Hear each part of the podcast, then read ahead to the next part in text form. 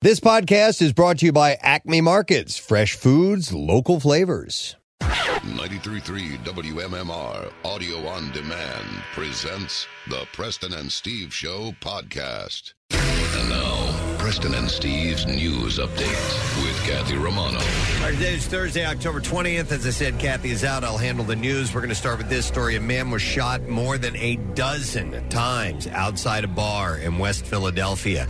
It happened around 11:30 p.m. Wednesday at 62nd and Market Streets. Police arrived at the scene but did not find a shooting victim. Uh, the police uh, say surveillance video shows the gunman fired shots into a vehicle at close range, and that's when investigators investigators say a third person got inside the car and drove the 37 year old victim to the hospital. Uh, he was pronounced dead a short time later. Twelve times. Uh, yes, it said police arrived at the scene but did not find a shooting victim. So I assume that means that uh, they they arrived, but they had already been They'd taken to left, the yeah. hospital. Philadelphia Police Chief Inspector Scott Small said, based on the crime scene, we know at least 14 shots were fired from a semi automatic weapon. Officers received witness statements from bar patrons and employees that say both the victim and the alleged gunman were at the bar before the shooting, but it did not appear that there was any altercation between them. Officers claim surveillance video clearly shows the suspect, so obviously they're investigating uh, to try and find out exactly what happened and why. Uh, crews continued the search for an undergraduate student missing from Princeton University on Wednesday. Princeton University officials said on Twitter the Department of Public Safety is seeking information on the whereabouts of an undergraduate student, uh, Ms. Rock uh, UNT, uh, who has been reported missing. Uh, now, UNT, UNET, I believe is how you say the name, 20 years old, was last seen about 3 a.m. on Friday. On Wednesday morning, investigators searched the area near the Shea Rowing Center by watercraft. Investigators were also seen walking the banks of the lake. Uh, anyone that, with information on her whereabouts should contact the Department of Public Safety at 609 258 1000. Uh, She was last seen near Scully Hall on the school's New Jersey campus. The university said at the as the search continues, increased law enforcement will be on campus, including boats, drones, and helicopters. Uh, she's five feet four inches tall, weighs 130 pounds. Uh, she has brown eyes, black hair, light brown complexion. Uh, Princeton is on fall break this week, but students still on campus say that they've been following the investigation, so they're doing a uh, uh, an in depth search right now. Uh, you mentioned drones. I wonder how much um, drones, percentage wise, are figuring into police searches now. And do, and do police have, do they hi- hire a, a third party to do that for them, or do they themselves now have drone technicians? Good question. I would think that it's like every department should have You- that, right? It would make sense. Yeah, and and that they should that should start to become a job Yeah. for the uh, the police. But I, I don't know at this point. But that's a good question, Steve. All right, on a lighter story, what happens when you tell Philadelphia you need to get rid of thousands of avocados over the course of three days, free of charge, no limits on what you can grab, otherwise they go to waste? Well. Thousands of Philadelphians answered the call, claiming roughly 300,000 avocados before 3 p.m. yesterday. We had on the group yeah. uh, from Avageddon, and they were hoping to spread this out over three days. They got rid of everything in like two hours. That's spectacular. And, Yes. and congratulations to them for pulling this off. It's amazing. So it, the event was slated to run from noon to six yesterday, with repeats on Thursday and Friday. But uh, Sarah DePascal, the distribution director of the nonprofit Sharing Excess, said. We thought this much food was going to last us three days. It went in two hours. I don't really have the words. However, she said, don't worry because uh, Avogadon at FDR Park will return. There are two more truckloads of avocados uh, coming today. All right. And an undecided number of avoca- avocado trucks on Friday, and there are more avocado trucks in the state than Sharing Access initially had claimed. Local food banks are also getting some of the surplus. I got a nice text from Evan, who we had on the other day. He said it went incredible. We shut down the highway. Yeah. There Oh, were, wow. There were helicopters. We'll be back tomorrow with three more Excellent. truckloads. And they said many people were able to were showed showed up because of the Preston and Steve show. Thank you so much, Nick, did he suggest if they're going to do anything similarly with waffles? Oh, Uh, yeah, you know because what? I'll reach out. Waffle I, Geddon. I think we were the first ones to jump on that. Yes. Yeah. Yeah. And- 100% agree. I follow the Philly food world, like you guys know, and it was hours later after our show talked to them And that everyone was then- picking up on it. Yeah, and then like uh, it it hit the national uh, Uh-huh. headlines and and kind of took off. Uh, apparently, a live band played. People were dressed up as avocados. uh, they were guiding foot and car traffic that wrapped around the stretch of the park near 20th Street in Pattison on Wednesday. So it will continue today. I, love don't- this effort. I don't know how quickly they'll go, but I was reading the uh, the uh, reactions from some of the people there. They were like, "This is going to feed us for a couple weeks," you know. So that's awesome. uh, some families there. There were some people that were from Mexico initially, and they're like, "We love avocados, Yeah, and yeah. this is awesome." So it's Somewhere in great. the afternoon, there was a note that said, if you're coming after two, please just come tomorrow. So that gives you an idea Okay. of how many cars were there All right. even before it started. All right, there you go. All right, in sports this morning.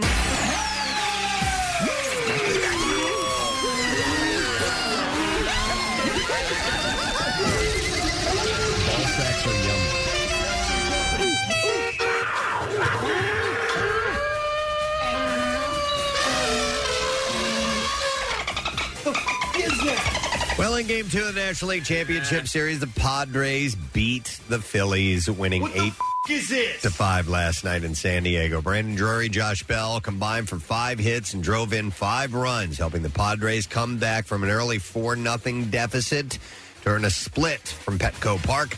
Uh, the series is now tied at one game apiece. Go f- yourself, San Diego. Uh, the Bills are back home tomorrow night for Game Three, and Ranger Suarez is expected to get the start. The first pitch is scheduled for just after 7:30, and I do have to note that rescheduling the Burger Brawl was not for naught. Right? They definitely needed to do that now because we were like, "Hey, if they sweep this thing." All right, go ahead and have the Burger Brawl. I know, not happening. In the American League, the Astros took Game One, winning four to two over the Yankees last night in Houston. Justin Verlander struck out uh, 11 in six strong innings uh, to lead the Astros to the win. Game two is tonight in Houston, and the first pitch is at 7:37. Flyers lost their first game of the season. Uh, they fell four to three to the Panthers last night in South Florida. Uh, Carter uh, Verhage had two goals, and the Panthers scored twice in the third period and held on for the win. The Flyers are off. Until Saturday night, when they'll travel to Nashville to take on the Predators. Sixers will look to bounce back from their loss in Boston as they have their home opener tonight. That's against the Milwaukee Bucks. Tip off in South Philly will be at 7:30. And finally, the Union open the MLS Cup playoff Eastern Conference semifinals as the club will host FC Cincinnati tonight. The match at Subaru Park set for 8 p.m. and will be broadcast on FS1. The Union are the number one seed in the East after the club finished off 19, 5, and 10 in their regular season to claim home field advantage in the Eastern Conference playoffs. They didn't lose at home all season. It's amazing. long. Yeah, so we'll see what So happens. awesome. Good luck to the union uh, and everybody. So, uh, good morning to you. Welcome to Thursday. The week's flying by. Uh, and we do have some things, obviously, to continue to give away with MMR's You Who Loot. Uh, we gave away a bunch of cash yesterday. Let's Yeah, do it yeah. again today, all right? We'll start that at 8 a.m. Your opportunity to win $1,000.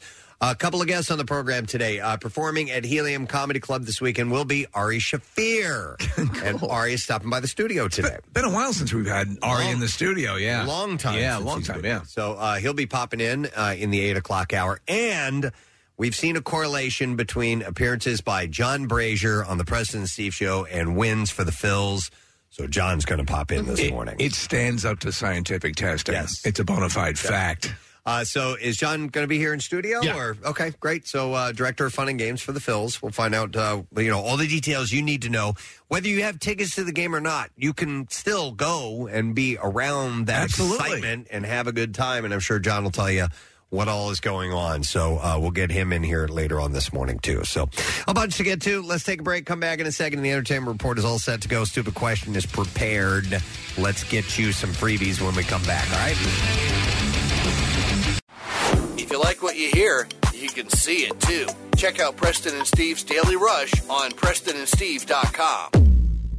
Hey, you've heard us talking about Krista. She's beautiful, classy, and brilliant, and she's so easy. Krista is Steven's most loved engagement ring. Picture her a bright white, high quality, round, brilliant cut diamond expertly set into a classic solitaire Tiffany style setting.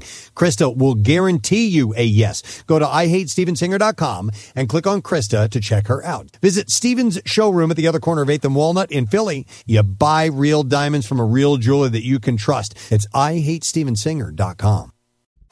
Now, back with more of the Preston and Steve Show podcast.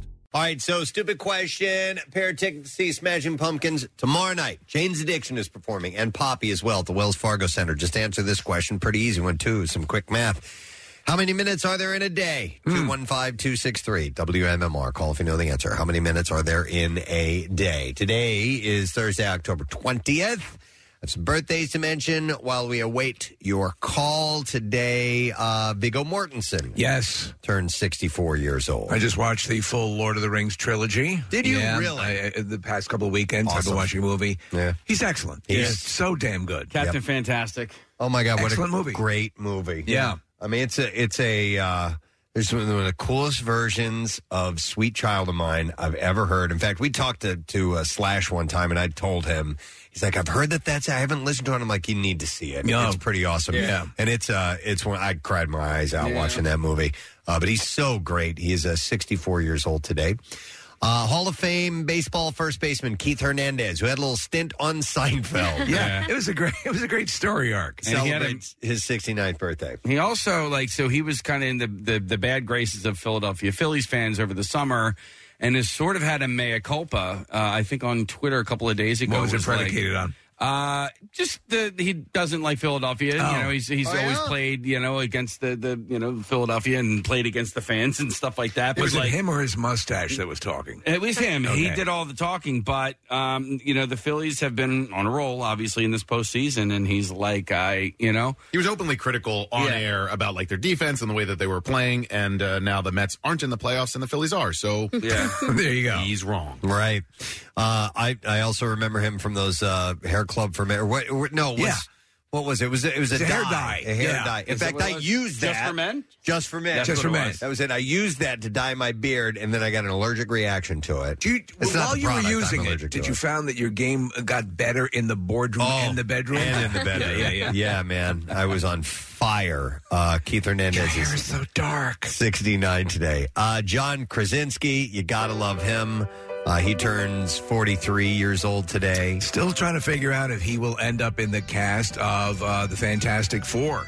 Uh, Because oh, yeah. there are rumors that he and Emily Blunt, his wife, could be in the uh, the cast. Yep, him as Mr. Fantastic. Yeah, I mean, he appears in uh, in Doctor Strange and the Multiverse of Madness. Yeah. So, um, you know, Yeah. I think he did a Um, good job. I tell you the series that Rochelle and I loved, Jack Ryan. Oh, my Yeah. God. It's excellent. Absolutely loved it and can't wait. I hope they have a third season of that. And he plays it in, uh, he owns it his own way. Yeah. And uh, his portrayal is top notch. My only complaint about the second season was that the chick from the first season isn't in the second season. The two- oh, His yes. like love interest. yeah, who's the the doctor? Yeah. Yeah. Um, she I liked is- her, I, too. fo- I, I can't remember Woof. her name. She's got a, a very British sounding name, like, you know, Poppy Wellington or something, but Big Ben Spotted Dick. Abby Cornish. That's Yeah, her name. that's it. Abby Cornish. That's it, yeah. yeah. Abby Cornish. yes. Uh, yeah, she's beautiful. Uh, she starring in anything uh, now, Nick, that we can Just say- porn. Uh, just mainly Oh. porn. British porn. Yo, Oh, ever heard of Jerkmate? All right. Well, anyhow, we're talking about John Krasinski. Uh, he is 43 years old today. Uh, Dan Fogler. Love uh, him. Yeah, he was in Walking Dead, uh, but also uh, Fanboys. Yes. He's the guy who drives the van. The Goldbergs. Uh, Goldberg's uh, Kung Fu Panda. He's one of the voices in Kung Fu Panda and, And- Fantastic Beasts and Where to Find Them and the uh, the Trials of Grindelwald. Was that the name of that uh, movie? Uh, or Secrets of Dumbledore and Crimes of Grim- Crimes Grindelwald. Crimes of Grindelwald. I yeah. like his character much better in those movies than I do Eddie Redmayne, I have to say. I And that- find Eddie Redmayne's character so annoying. I was telling you guys the other day; those movies get better uh, as they go on. Do they? Fantastic Beasts is, is okay. I don't I don't hate it, but um, I think um, the last one, the uh, uh, Secrets of Dumbledore, was the best of the three, and uh, Fogler is consistent throughout. He's really good. Uh, yeah, and now that I'm finishing up the full Harry Potter, you know, the first run, I'm going to start watching those. Yeah. Uh, the post uh, uh, Harry Potter, Especially the third one because they spent a lot of time in like Hogwarts and in, in the Dumbledore world, and, and so the stuff that brought you to the Harry Potter dance in the first place. It's a Dumbledore world, and I am a Dumbledore girl. Dan Fogler is 46 today. Uh, Kamala Harris has her birthday today, Vice President of the United States. Does uh, the vice president have a theme song? Uh, yeah, it's uh, the thong song. I didn't know that. Okay. That would be awesome. She's I working think- on changing that. Uh, she turns uh, 58. I have no idea if there's an official. Like, not that long ago. Um, there you go. There you go.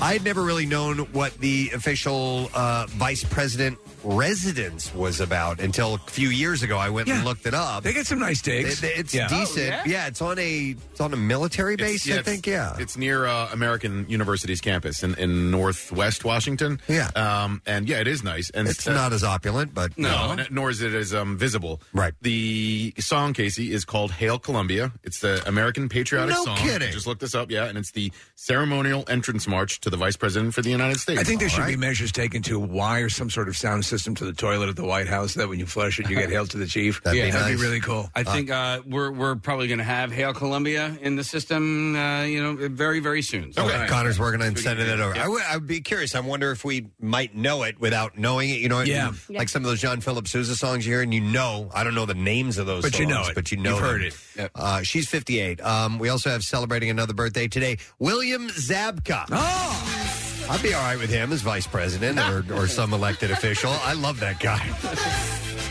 Uh, he, tur- you know what? Okay, so a friend of mine made an observation, and he uh, he was so spot on. I never thought about it. He said. Um, he said that uh, William Zabka's character Johnny Yes. in in, uh, in Cobra Kai is a lot like Jackie Bam Bam Yeah. Oh. stuck in a certain era and Uh-huh. can't quite get out of it. Doesn't always get his facts exactly right. A Yeah. little bit off on the facts, and he started making parallels. And I'm like, you know what? You're right because Jackie's. Have you kind of- told Jackie this? No. Yeah. Ah. No, I have not told Jackie that. But uh, I do see the parallels, And also, Li- like- asking questions, thinking that the you know did the uh, Grand Canyon did they use bombs to make that?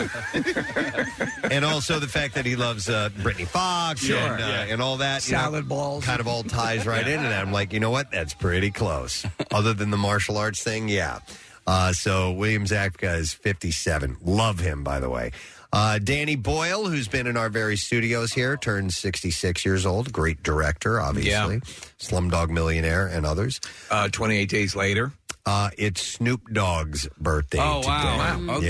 Yeah. Uh, Snoop turns. Uh, I'm sorry, Case. I had to handwrite it. My prep didn't actually have his birthday and, and found out Yeah, that it I- is indeed his birthday. How long today. did uh, Snoop Lion? Right? Was that was that his I don't know iteration? how long that was. That was a It brief wasn't long. He period. just released an album. Yeah. and, Is that what it and was? Went under that moniker, and it didn't. Uh, it didn't stick. I loved the commercials with him and uh, Andy Sandberg on the be- on the beach. Yeah, for the Corona? Corona, commercials. Yeah. Yeah? yeah, because Andy's uh, well, first of all, uh, Snoop's just kind of his own thing, and- but Andy's really funny, and they do this thing where they're doing rhyming schemes, and I just love Andy Sandberg. I love his approach to comedy. Yeah, And anything Snoop and Martha Stewart is Yeah. just Yeah, they're I- so I good love that- together. Mm-hmm. I love that uh, that pairing. Uh, he's 51. Then the last birthday, actor George Weiner.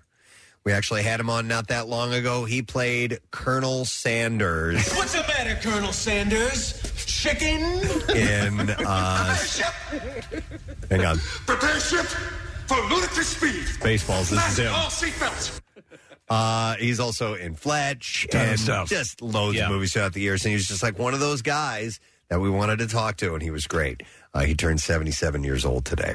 Uh, you're going to play Hail Columbia? Do we have that? Oh over wait, yet? do we have it? It's not. A, uh, is it over? Hang on a second. I gotta I have check. no It's idea. Coming on the, the uh, same apparatus. There it is. oh, with lyrics. With lyrics. Oh, All right, let's hear this, and then we'll try and get an answer to the stupid question. Here we go.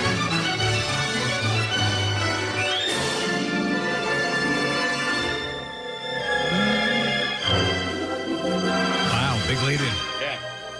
This must be the overture. Here we go.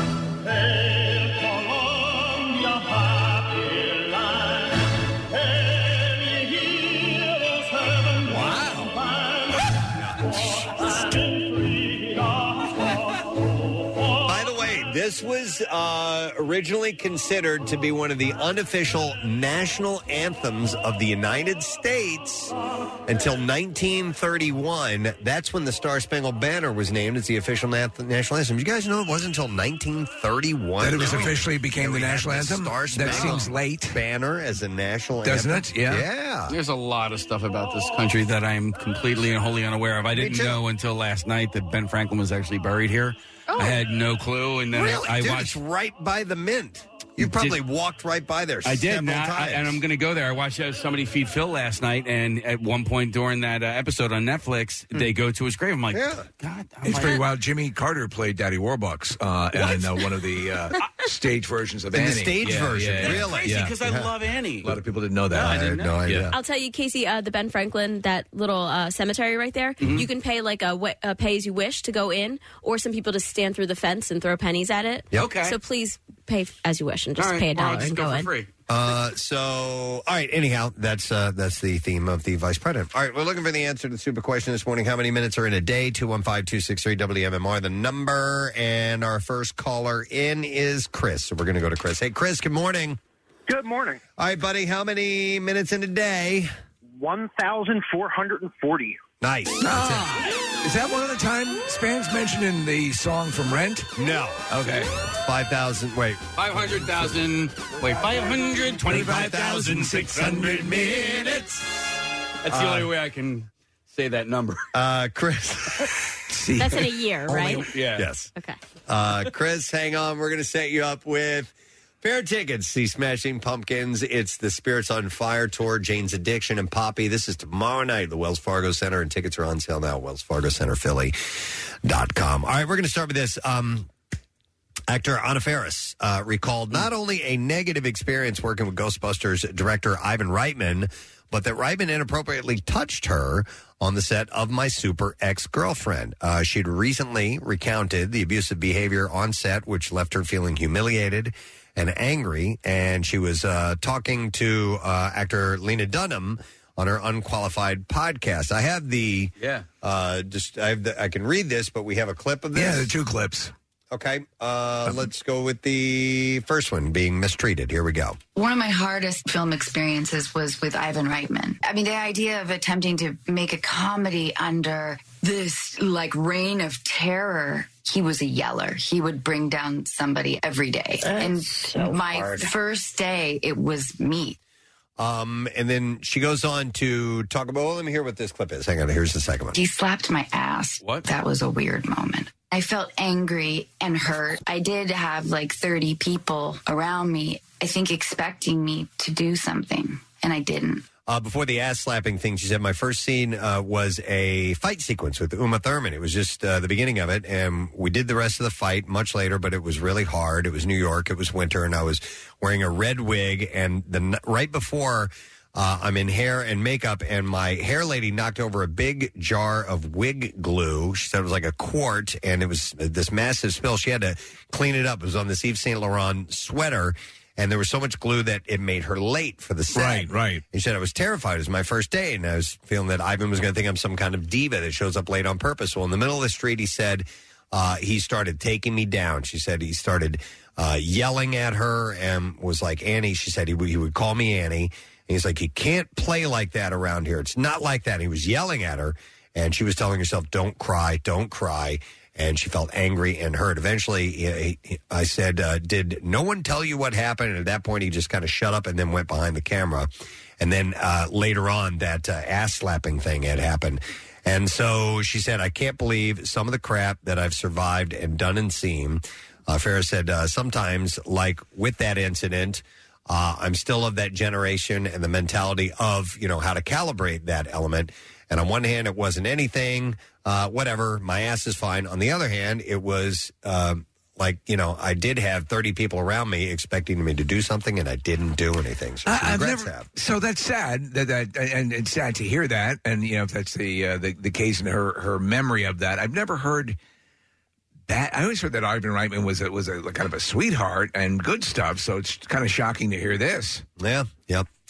Uh, this was pretty wild to hear, too. Matthew Perry has opened up more about his struggles with uh, alcohol and drug addiction for years. Uh, he didn't, you know, you remember him saying he didn't remember filming multiple seasons of Friends. Yes, yeah. he said somewhere between uh, season three and six because he was so out of it at the time. Uh, but despite the fact that he cleaned up and was sober throughout season nine, he would unfortunately go on to relapse several more times. All told, the 53 year old actor has been in rehab 15 times. Uh, he reveals this in his upcoming memoir uh, called Friends, Lovers, and the Big Terrible Thing. His last battle with opioid addiction a few years ago was so serious, he almost died from it. So he also has had issues with brain bleeds. You remember at least two of those where he had he was in, in a bad way. Um, yeah, well, I'm- I, I hope he's good now. I hope so. Yeah, and uh, this this book's going to be um, have a lot of interesting Yeah, things yeah. in it. So when he was 49, he says he suffered from a gastrointestinal perforation Mm-hmm. after his colon burst from opioid overuse. As a result, he spent five months hospitalized, including two weeks when he was in a coma. Whoa! And was forced to use a colostomy bag for nine months. So he had that he had that hanging out of his gut for nine months. And this was so. This is when he was 49. He's only 53. It was just a handful of years He look- ago. he looks Yeah. much older. So the, he said the doctor told my family that I had a two percent chance to live. I was put on this thing called an ECMO machine, which uh, does all the breathing for your your heart and your lungs. And that's called the Hail Mary. Like no one sur- survives that. But and he- this device is called the Tecmo. What was Ec- it? ECMO. Oh, oh. E C M O. Uh, Tecmo Super Bowl. Uh-huh. no, but um, he did survive. In fact, he discloses that he was one of five people put on an ECMO machine that night, and the only one to live. Wow! And now he- he Jesus. wants to share his story in hopes that he might help others that are struggling. So he said, "So the big question is why? Why was I the one? There has to be some kind of reason." I, I I hope this marks a turnaround. While he prefers not to disclose how long he's currently been sober, he does still count each day. He said it's important, but if you lose your sobriety, it doesn't mean that you lose all the time in education. He says your sober date changes, but that's all that changes. You know everything you know knew before as long as you were able to fight your way back without dying, you learn a lot. And it seems as though sobriety is going to stick this time as Perry says that he has a couple of stark reminders to keep him from using again, including the ever present scars from his stomach surgeries or the looming threat of needing to permanently use a colostomy bag. He had 14 surgeries on his stomach so far. Yeah. So here's the deal. That's uh, uh, uh, ultimately what ki- took my father was a, uh, a perforation in his abdomen. Right. And uh, and you know, unfortunately, you know, we were left with the decision on whether or not to explore it because they didn't know where it was. Right. Right. And then ultimately, like he had already had cancer and he didn't have much time anyway. Jesus. And so the the surgery, the exploratory surgery, would have taken. They told us nine months to uh, recover from that. And, you know, it was just it was just no way to go. Like that, it's just no joke because if he had a perforation, that's fine. They don't know where it is, Where it's coming from, yeah. Right. And there's a lot of material to go through to find that. You talk about all the times he's been through uh, rehab there, President Tom Felton, who we just talked to. Um, he actually, when he was first considering going into it, um, his agent kind of um, gave him the come to Jesus speech. He said, Listen, I've been an agent in this town for this many years. Uh, I've gone to about 12 interventions. Uh, half the people that I attended their interventions are now dead. It sucks. I mean, So, the, the, you know, the statistics are staggering. You know, especially for, for opioid dependence and, and people who have uh, been addicted to opiates, especially when you graduate to the injectables, and Right, all right. That stuff. It's, I mean, it's Tough. it- yeah, and you hear the stats and you want to go, oh, it's not going to be me, man. I'm going to be one of the one of the surviving. Well, somebody's filling up those slots. Somebody is. By the way, his impetus to stop taking drugs, he said, my therapist said, uh, the next time you think about taking OxyContin, uh, just think about having a colostomy bag for the rest of your life. He said, and a little window opened, and I crawled through it, and I no longer want OxyContin anymore. That's awesome. So hopefully he'll be able to stick with that. All right. Is Olivia Wilde's special salad dressing recipe really Nora Ephron's? The Don't Worry Darling director appeared to lean into her ex nanny story by providing an excerpt from Efron's autobiography, Heartburn, on her Instagram stories on Tuesday. So the, the story was that Olivia Wilde left to bring her salad dressing to Harry Styles, Mm-hmm. and that was the beginning of the end with her relationship to Jason. Sudeikis. Yeah, she was bringing him in a salad, and, and she made this special salad dressing, and Jason was worried about that. And Sudeikis. insane. The salad dressing is from the, a book about divorce. oh, it is? Yeah, so this Nora Ephron book is about her divorce from Bernstein. Okay. So, according to the text, the dressing is made by combining two tablespoons of Grey Poupon mustard with two tablespoons of good red wine vinegar. While whisking with a fork, you add six tablespoons of olive oil until the vinaigrette is creamy. Gang, that's a standard. Um, Yeah. yeah. Standard made at home salad. Got to dressing. bring this to Harry. Yeah. Uh, so I don't. That's why I don't think it's the special one. No. I think this is just a standard vinaigrette. Wait, but she posted a picture of the page from the book. Yeah. Yes. So she- yeah, yeah. But I think there's probably a joke between her and Jason Sudeikis that she was probably like, "Oh, this is the divorce salad dressing." So when she went over to make it for him, that was him saying, "Oh crap, this is the divorce dressing." Um, I'm not following what you're saying, but okay. Uh, Efron continued. Word is it's good for greens like arugula, watercress, and endive. Uh, Wild and Jason Sudeikis' former natty recently told the Daily Mail that uh, he had thrown himself under the back of Wild's car because he was distraught over preparing a salad with her special dressing for Harry Styles. I don't care how distraught I am with somebody. I will not use my own body to block the motion of a car. You might catch them when their emotions are high. uh, yeah, on and the say, off "F chance it." Oh. that they're really into salad that night. Yeah, he might have been drunk. Uh, And so uh, the Daily Mail has like uncovered a ton of text between Jason and the nanny And the CEO of Salad Works. and not the CEO. Of, well, I don't know who was, uh, but I know it was Jason and the nanny. And Fran Drescher. Well, th- not her either. No, their actual nanny. Uh, Oh. But s- apparently, he was confiding in her all sorts of stuff, and I was like, they've got to have like some sort of NDA. But I guess the Daily Mail said we'll pay out your NDA, and It's also the- and, and a yeah, whole yeah. bunch. Of, yeah, because the Daily Mail's all over this. I don't know. I, I, I don't know. It, it seems so stupid. They, they, they, they so they, they're, they're divorced or they're getting. That's all done. The nanny's, you know, blabbing and, and it's salad dressing. It's one of the dumbest stories I've ever heard. They're also denying the like laying behind the car thing now. Oh, oh they're, yeah, they're so denying they're calling all this out. stuff. Yeah, they're calling out the nanny that she's lying. Uh, by the way, they're calling in though the super nanny Jill Frost has weighed in on this. Mm-hmm. You want to hear what she Yes, has to say? please. Here we go. I'm outraged and I'm disappointed when you hire a nanny. You hire the importance of their service, their expertise, their dedication, and their integrity. It's not okay. I agree with a thousand percent. Yeah, right. You are there. You are under the employ of these people, and it is your obligation, whether you signed an, uh, an NDA uh, or not, to keep that stuff to yourself. Yep. And she goes on blabbermouth talking about- nanny, uh, talking about needing uh, house staff support. This nanny needs to mind her own business, to learn the importance of boundaries. Divorce, separation i- is emotionally very tough on the entire family. It's one where we must address with sensitivity. By the way, I love her. I She's love great. Jill Frost. She's adorable. and what she's basically saying is, yeah, exactly. In other exactly. words. Yep. All right. Um, some other stories to get to. Uh, so, would you pay nearly $100 for an eye cream from Jared Leto? Page six reports the Joker star is set to launch 29 Palms, a range of gender neutral products and s- for uh, skin, hair, and body, uh, coming out on the 25th. I think the laughable notion that anything that he uses to look better would work on me. Yeah. Uh, fans can expect to pay anywhere from $39 for cleanser to $97 for eye cream. No.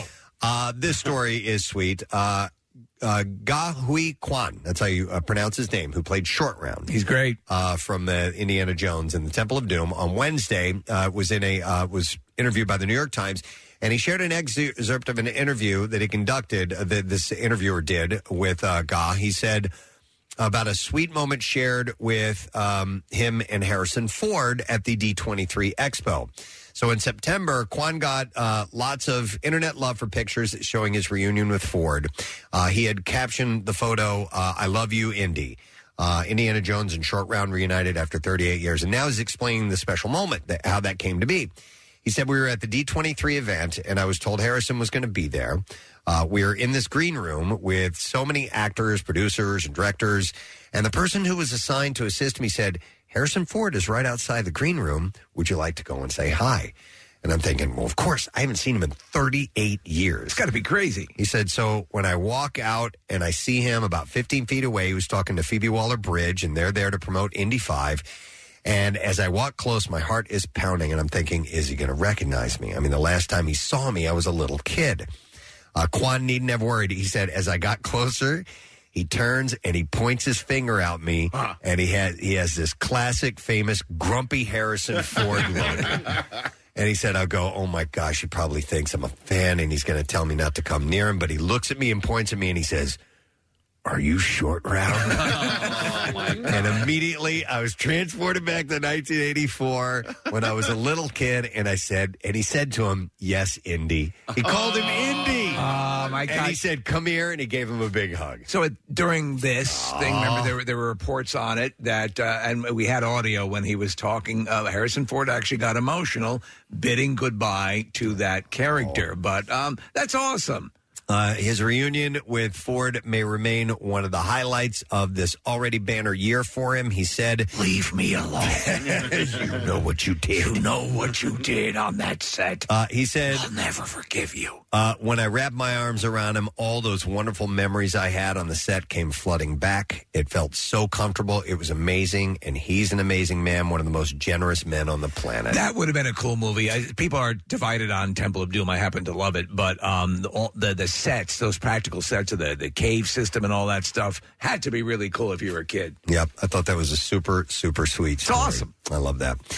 Um, all right, this is pretty fun as well. Uh, we may know him best for his uh, voracious appetite for cookies, but it turns out the Cookie Monster isn't actually his real name. Oh, what? The Sesame Street star, who has been on our screen since 1969, has long gone by a moniker linked to his favorite food, but a tweet sharing his actual name has sparked a massive social media reaction. By the way, he's a great follow on Twitter. Yeah. Uh, taking some time from devouring cho- uh, chocolate chip cookies to hop online, the Muppet had posted on Twitter, writing, Did you know me name is Sid? But me still like to be called Cookie Monster. Hang on. We have Cookie Monster Sid song. Uh, Okay, so from Oh. okay. So the revelation, and I'll explain the revelation that uh, the fuzzy blue puppet has an actual human name has clearly been a sweet treat for people. With the post picking up more than forty thousand likes and thousands of comments, uh, plenty of memes were shared in reaction to the post, with commenters ranging from "What I never knew and I did not know this." Sid is a cool name. Uh, to others. So, uh, although Sid has revealed his name before in a song in 2004, Uh, that's where it comes from. Then and later in an interview in 2017, it clearly has gone under the radar considering the reaction. So we have that song? Yeah, All right. from years ago. Here yeah. we go. The first time me eat cookie when me was very small. Me had never ever tasted cookie at all. Me was just a mild-mannered little kid. In fact, back then me think me name was Sid. Yeah, yeah. Then me mommy gave me something very new.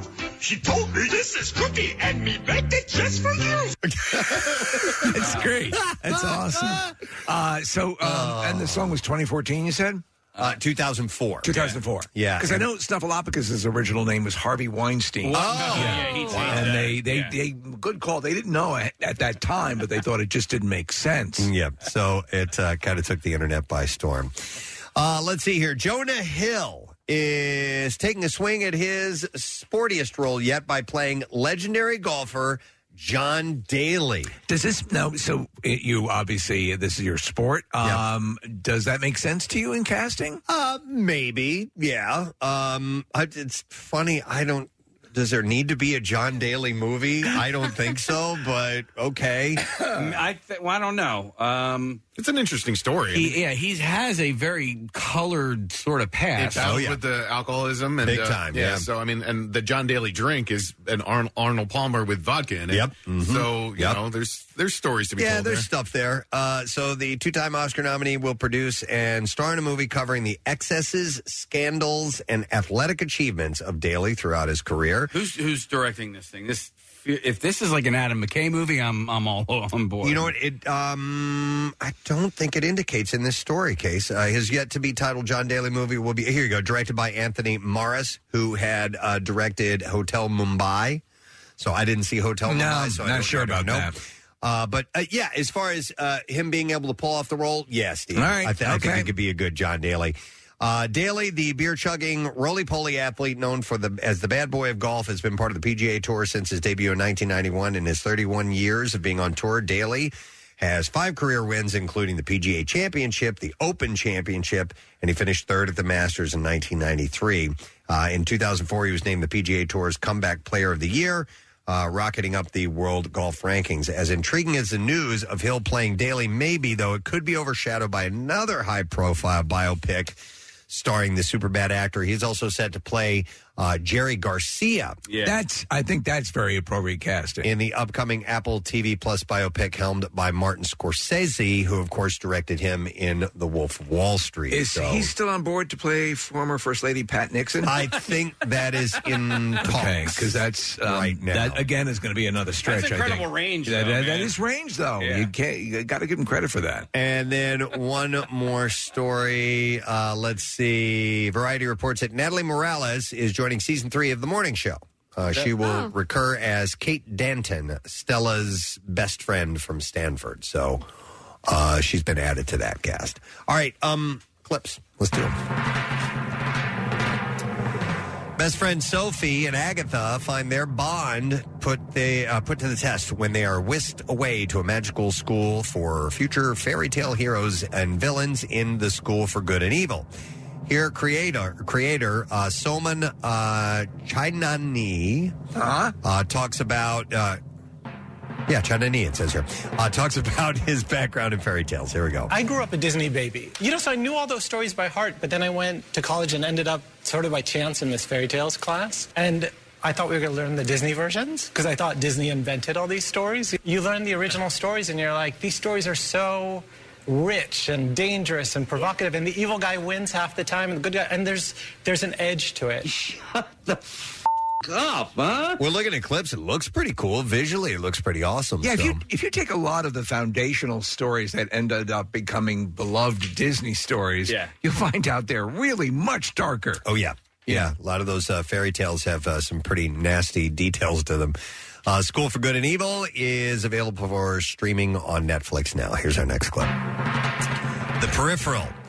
Uh, in this, a woman discovers a secret connection to an alternate reality as well as a dark future of her own. Uh, in this clip, star Chloe Grace Moretz speaks highly of the show's costumer. One of the things that she really fed into in the book um, and really brought to the show is that everyone can fabricate their own outfits in the future. You can literally create anything in 3D print and f- just completely create your wardrobe. So there's a lot of mixtures of different eras and textures, and it's very interesting. I had three times.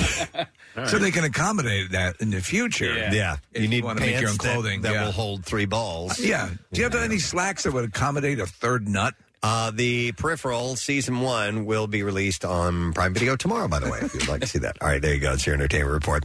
All right, we're going to take a break because we got a lot to get to today. Uh, Ari Shafir is going to be performing at Helium Comedy Club. Is going to be stopping by this morning. Our buddy John Brazier of the Phils getting us ready for Game Three tomorrow back here in Philadelphia. Oh boy! So it's a good thing to have John by because they usually win after we talk to John. Uh, and also, you who loot, don't forget your opportunity to win thousand dollars coming up twice alone in the morning show today. Uh, I would like to give away, though, as we take a break, caller number 14, a case of Headhunter IPA from Fathead, 215 263 WMMR. Available in both six packs and 12 packs, and you can also enjoy it as part of Fathead's new IPA variety 12 pack. Pick up some in your nearest Acme or craft beer retailer. We'll be right back. Cue the jingle.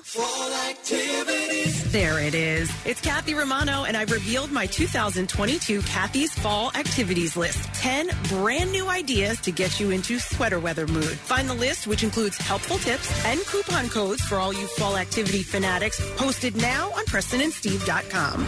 I have a few things to tell you guys about, so I think it's time for the stream of consciousness. Oh, I love the stream of consciousness nerd. It's uh, seemingly, seemingly unrelated items rattled off in a stream of consciousness type of uh, delivery. And I find it much more entertaining when it's wrapped in a fictitious sort of bubble. Yeah. By the way, have you ever let your mind wander in a stream of consciousness Yes, and, yeah. and just seen where it goes? Yeah, It's bizarre. Do you know man. where I, I had it happen uh, in the sensory dep- in the soul Yeah. float? um, Yeah. Yeah. in the, yeah. In those, uh, yeah, sensory deprivation. and I was at a Halcyon facility, the one in Roxborough, and uh, it's pretty wild. Yeah, it's kind of like how I um and I, you know I, I don't go to mass a lot, but uh, But when you do- but when I do, and, and when I pray, it's kind of how I pray. Uh, I I I, I, you know, I kneel and I just kind of go and I start with like my in, initial family, and then whoever enters my mind is who I They're pray for. flying squirrels. No, it's not like that, but it's it's almost like there's a line of people really in my subconscious and and like uh, I'll just be praying and and then next and then uh, for some reason like uh, JoJo, our friend JoJo will I'm like, Ah. "Oh, I guess I'm praying for JoJo now." And then oh, oh, Jackie Bam Bam just stepped up. You know, it, it's weird. I'm isn't it? Colonel Holland Sanders. what are you doing here? Pray for Colonel Sanders. but it will happen like that. Ah, Where- where- Dear God, Yeah. Please take care of Colonel Sanders and his eleven his recipe of eleven herbs and spices. And then stream of consciousness though would lead you down. I wonder what all spices are in. That's there. what it Yeah. is. And You- then those spices. How do they make spices? You know, and blah blah blah blah. you blah, actually have blah, a blah, regiment. blah. It's, yeah. it's just stuff that indiscriminately comes to you, Uh-huh. which is what this segment is about. Look, we Right. just burned up a few minutes. Exactly. There you go, Yeah. right there. All right, so uh, I thought this was kind of interesting. Uh, a new study suggests that Neanderthals formed small, tight knit communities where females may have traveled to move in with their mates. Oh, do you still have my garden shears? I don't know where the hell I put them. and I'm trying to keep the pterodactyls from attacking me. What was there was a Daily Rush video of us, Steve, uh, of us just like hooting and acting like Neanderthals. Right. Oh, I think I remember. What was it? Uh, I think it was like when we uh, the time that we were in in the company of Kate Beckinsale. Oh yeah. you just you just turn into a Like total we're Neanderthal. literally standing behind her picking bugs out of her hair. Yeah. There was nothing that we could draw that was any sort of linear line between Kate Beckinsale and us. Mm-hmm. That we, we couldn't identify the species. There Yep. seemed to be no no uniformity to that. Uh, the research used genetic sleuthing to offer a rare snapshot of Neanderthal family dynamics, including a father and his teenage daughter who lived together in Siberia more than 50,000 years ago. I want to go to the cave. Uh, researchers were able to pull DNA out of a tiny out of tiny bone fragments found in two Russian caves. Yeah. In their study, published Wednesday in the Journal of Nature, uh, they used the genetic data uh, to data uh, data to map out real, relationships between 13 different Neanderthals and get clues from how they live. So now, when they find, when they come across this stuff, they can do these uh, these DNA uh, um, uh, studies and find out a little bit more about them. Do you know that uh, And that's their resulted in relationships. actually a, a, a sort of an overall readjusting of the way we perceive the Neanderthal, Mm-hmm. and, and and as you said, these family units, and, and many of them had very elaborate stock portfolios. Uh, Steve, and if you're on 23 and Me, it might say, you know, 1500th cousin removed, Gorg. Yeah, You know? Oh exactly. Take it all the way back. Yeah.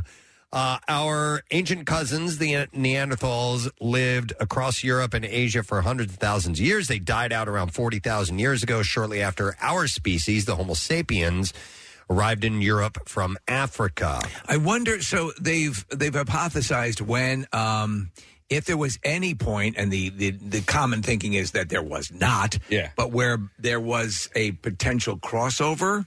Yeah. You know, uh, but. Uh, I, I don't know. It, it seems unlikely if you're talking evolution. Yeah. So I was um trying to and, and follow me here. I was trying to explain like relativity to uh, my Colonel Harlan Sanders? to Colonel Harlan Sanders the other day. No, to my daughter the other day. Uh, it actually might have been my son, but regardless, it was like in- relativity and and and um, uh, relative to time, right, and size. And now with this uh, story, I'm thinking about relativity in terms of attraction because we can never find right now. Like you don't look at a at a Neanderthal and go. Yeah, I ta- yeah, I, tap that. Uh, that's not true. I was in the mall and one, one was coming out of Sephora. Oh my God, I forgot the mascara. I'd tap that. Yeah. I'd tap that big bony ass. okay, what's what's your point you're trying to make, uh, Casey? Oh wait, yeah, here. Oh, is it? Oh. Yeah. Oh my god. You're gonna be my regular Jurassic thing. You're gonna be my regular Bronze Age thing.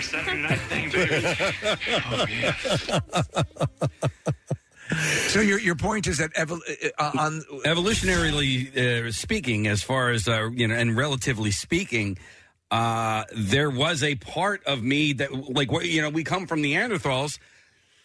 I want to found the Ne- you know, like we're here for a let's go- reason. let's go back to the Jason Sudeikis salad thing. Yeah. I, are, are you? sa- What, what are you trying? What do you would boil it down to? It. Well, we don't come from Neanderthals. No, we We don't. We come from Homo sapien. Right. So we're different. spe- yeah, we're, we're Oh. a different species. Well, then never mind. So Well, you I probably stand corrected. Wouldn't want to have sex with a Neanderthal. Why don't I want to bang a chihuahua? Well, then let's Casey, I just said that. I said they died out after ar- around 40,000 years ago, shortly after our species, the Homo sapiens, arrived in Europe from Africa. Ah. Hi, how you doing? We're the new species. you guys did a great job, a bang up job, if I will. But uh, your time is gone. All right, well, we're then going to be let's- less likely to eat our own poop. I mean, in theory, I guess you could go slumming for it. You know, like if, if you're out at a bar one night and you're like, you're going to go for a subspecies, Dude, you look. tap, tap a Neanderthal. Look at that Neanderthal at the end of the bar. I bet she's easy. Your junk smells like Neanderthal. All right. Well, apply my theory to early Homo sapiens. Humans? then. Yeah. That you would not find attractive because of evolution? Yeah. Yeah, all right, I got you. Yeah. Hmm. But back in the day. yeah, back then you would want it. Nowadays, probably not. All right. Hmm. Thank you. We really got to the heart of that issue. So, anyhow, scientists have sequenced 18th Neanderthal genomes. Uh, r- it's rare to find There's bones. patzones and genomes. There's uh, it's rare to find uh, bones from multiple Neanderthals from the same time and place. I wonder why that is. One of the authors said if there was ever a chance to find a Neanderthal community, this would be it. The caves have been a rich source of materials from stone tools to fossil fragments with the prime view of migrating herds in the valley below. Researchers think the caves might have served as short-term hunting uh, a hunting stop for the Neanderthals. This is in Siberia. Uh, archaeologists excavating the caves have found remains from at least a dozen different Neanderthals. These remains usually come in small bits and pieces, a finger bone here, a tooth there, uh, but they're enough for scientists to exact valuable DNA details. Uh, extract, I'm sorry. Uh, the researchers were able to identify a couple of relatives among the group.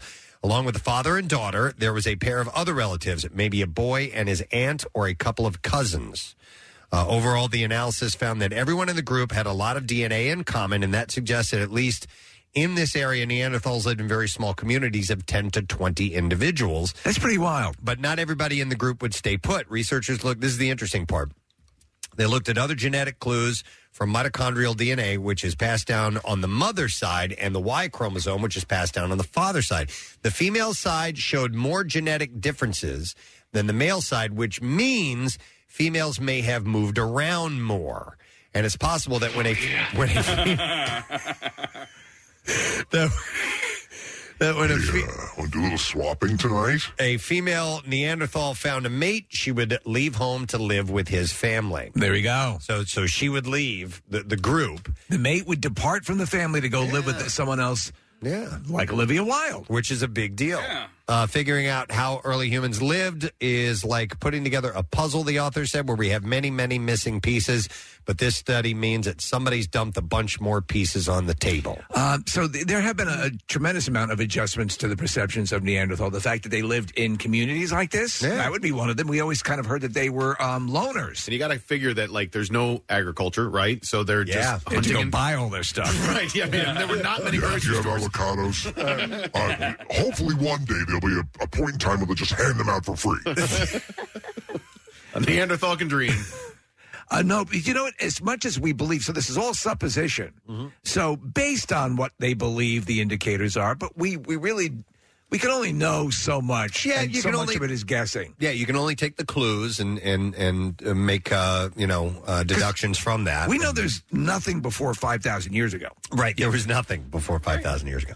Uh, no, but anyway, I thought that was kind of interesting. So they, that they found these uh, that these groups lived in like uh, groups of 10 to 20. And had some type of primitive version of a square dance. Uh, uh, sure. Yeah. All right. Uh, remember the, there was what was the one where they got completely wrong? They actually had the the bone fragments of um, two or three different uh, creatures in proximity, and the uh, the paper everything was done and released in this. They thought it was one. They thought it was the same thing. Yes. Yeah. Oh yeah, no, I don't remember yeah. that. That's interesting. All right, uh, let's see. Stream of consciousness, sir. Well, it was uh, apparently Rambo Mania in the town of Hope, British Columbia, as stars from the film, their family members, and fans gathered to celebrate the 40th anniversary of one of the most iconic action movies of all time last weekend. Uh, the District of Hope, which is a town with a population of less than 7,000, situated uh, amid the Cascade Mountains around two hours east of Vancouver, doubled as the fictional town of Hope in Washington state for the 1982 movie. Uh, filming for the Sylvester Stallone classic began all the way back in November 1981 and lasted until the following April. I didn't realize they shot that in Canada. I didn't know that either. Yeah. it is beautiful. It's gorgeous. uh, they uh, like the the scene towards the end where they're they're you know the helicopter is out chasing them. It is just a you know the the, the cliffs and all that stuff is gorgeous. I want what they want. Poutine. you got to figure Rambo has a little Neanderthal blood in him, right? Absolutely, yeah. Oh, by actually, sometimes I play with my own spore. He would eat things and make a billy goat puke. Uh, yeah, absolutely. Mm-hmm. Uh, the thing is, is that the Rambo in First Blood is is um, different, you know, a lot than Rambo than the second movie. Yes, on some level, he's just a regular. g- Well, he's a regular guy, obviously, but um, yeah, it's it's a different Well- kind of character. Yeah, and he when when he arrives in that town, he's going to to meet a, a friend from the war. Where are your museums? And he's apparently dead, and then he catches you know, and that is he's distraught by that because that that's the last one of his group that had died, and apparently he died like of Agent Orange, Yes, or poisoning yeah. or something like that. And then Brian Dennehy's character starts coming down on him. It just puts him into this shutdown, almost uh, mechanic like mo- mechanical like mode, mechanism mode. You know, to, to Stallone's credit, what they did is when they had the movie for uh, the script for First Blood, he he said this this isn't going to work. He- yeah, um, there was apparently was like a voiceover narration in the original script, and he eliminated tons of lines from the movie. That's a good- that's Basically- a good call. Yeah, to keep him sort of this enigmatic, feral Internalized. creature. yeah, Yeah, yeah, I, I agree. Uh, I it, I think it's a great movie. I think been, it's solid. It's been a long time since I've seen it. It's got a couple of po- moments that are like, all right, that's give him a leg. Yeah, uh, but he levels that town. yeah, yeah. Uh, there is, a, by the way, because I watched it recently. Uh, at the end, of, I loved it. Um, but this movie, this song, has words to it. Did you guys know that? Yeah. At the end of the movie, there's like a lyrics to this. No. Okay. Uh, we need to find that if that is indeed the case. It's not. Body bags, you're gonna need them. Body bags, you're gonna want them. Uh, it's not Stallone singing, is it? No, because he has he has sang. My name is Luca. He's he, he has sang end credit songs before. Oh, he sang the theme song to Paradise Alley. Was that it? Which Oh, is horrible. Uh, we might have it in the system, but that's when he entertained the notion of being a singer. I think the song that, from what I remember, I will fix you. No, it was a long road. Is that what it goes? Yeah, yeah, yeah, yeah. Yeah. Okay, so that's what stands out to you. Yeah, yeah, yeah. and I'm walking it right now. You walking on sunshine? I'm walking on sunshine. Katrina and the Rambos. He's got a 50 caliber slung on his shoulder as he sees. And I'm walking on sunshine. He's sashaying down the road with his 50 cal hanging on his shoulder. Sorry. Sorry, it just happens. Uh, so, uh, Brian Dennehy's grandson, William Lancaster. Um,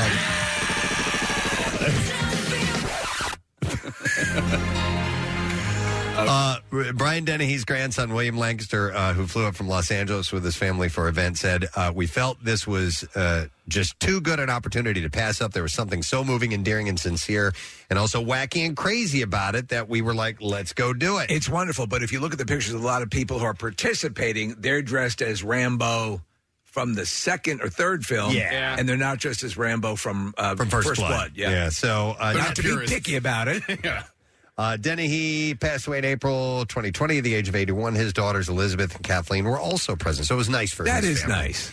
Uh, in total, around 3,000 people showed up for the anniversary celebrations. Uh, it was always unlikely that Stallone himself would show up for the event. He's going to be for your face painting for the kids. Uh, former, uh, let's see here. Pony rides. They had funnel cakes during the celebrations. Uh, Hope Mayor Peter Robb christened a street in the town after the movie, calling it Rambo Lane. Oh wow! Rambo Lane. The street is where the climax. Is that Penny Lane? Yeah. Okay. Remember Lane, the barber chase another customer. Shave and him then dry. I blow up his building from below. Remember when they wouldn't let him shave him in uh, in uh, First Blood? Yeah, he's a big boy. Rainbow shaves another customer. He cuts his head off with the big hunting knife. At Rambo's, the barber shop, they only use a huge knife to shave everyone. This will take care of those nose hairs just fine. they even cut your hair with it. What do you want? Uh, so the uh, You know that wouldn't go back so fast if I cut your scalp off. uh, yeah, you're not going to be coming back for years. Absolutely. Yeah. When you get a haircut here, it stays cut. The street is where the climax of the movie occurred, in Here's which, your lollipop. in which Rambo shoots his gun across the street at a local bank. And um, another highlight saw a tank drive over a car, smashing and flattening it. The town seemed like a like a logging town in the movie. Is what, what do they say? What the primary industry of that town is? No. Okay. Uh, but other highlights included uh, Rambo paintball and Rambo karaoke. Oh wow! As well, so he would have uh, sang a song. I would imagine got up on the mic and First, Thank- I was afraid. Yeah. I was petrified. Rambo karaoke. I'm wondering if I could get out of this town with my life. Uh, he also spoke about the demographic demographics of the visitors. Uh, this is the, the mayor uh, saying that they range in age from five to ninety-five years of age, and he said, and that's it's not just primarily the thirty-four-year-old testosterone uh, testosterone testosterone-fueled steroid gym monkey male. That's what he said. What? Okay. what the hell? there are a lot of females of all ages here. Uh, fans are uh, tons of fans of this franchise. Do you think Rambo has um, survived generationally? Um, I, I think it's more of a time where Rocky, yes, maybe has. I agree with Robbie you. has more legs. I agree. Yep, he's got legs. He's got legs. Yeah. They offer a uh, self-guided walking tour of the Rambo movie. Okay. I, So you think I might do that. Visit spots where uh, sheriff picks up Rambo on Water Avenue Okay. and where he flees the police. Do they still do they still do the um, uh, for a while there was a group that was doing a um, a movie tour similarly to this in Philadelphia. in Philadelphia Uh, hitting all the different films. Right, right. I, I think so. Uh, you I can love stuff like that. Probably check tours by locals. Most cities have. If there's been movies like in Chicago I- when we went there for the Hall of Fame, I looked into a Ferris Bueller tour. Right, John Hughes. And so you can find when when there's been multiple movies shot in the city. Usually there's a tour that you can you can find via Oh, uh, yeah. tours by locals. Hey, here is the Rambo song. All right, with the lyrics. Here we go. This is the end of First Blood. Yep. Okay. I dig this music. It's a long road Yeah. when you're on your own, Who, who does this? Do we know? and it hurts. Generic end of credits, 1980 singer. Dreams apart. And every new town Oh, this is so Uh-huh. stereotypical. seems to bring you down. Brings you down, man. Trying to find peace of mind can break your heart. They break your heart. It's a real war. But at least they didn't. well, at least they didn't like uh, turn like the, the whole plot of the movie into a song. Sometimes they do that. I hate. Right? So I came to this town. Sheriff was mean.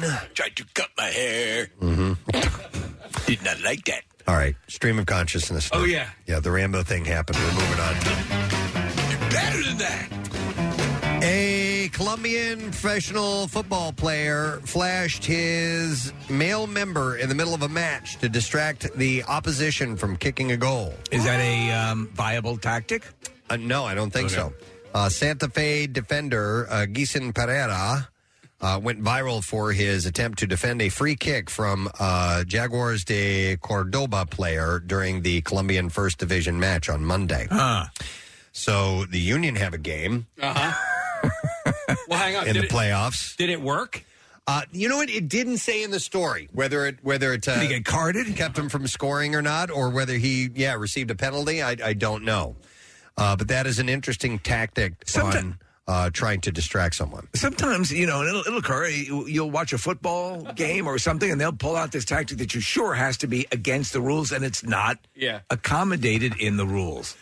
Uh, we're looking at a picture. That's the guy on the left pulling his pant, pulling his Johnson out. There was a dude at the Phil's game last night uh, behind home plate, and this was in the later innings, but he kept lifting his shirt up and smacking his belly, trying to get to dis- you know distract the Phillies pitchers. You know what? Watching the games and and now that w- once you get to postseason, things heighten. The Yeah. the, the activity the uh, of, of the crowd starts to really become as opposed to just sitting and be passively watching. Yeah. Um. So I'm watching closer behind home plate to see what's going on there.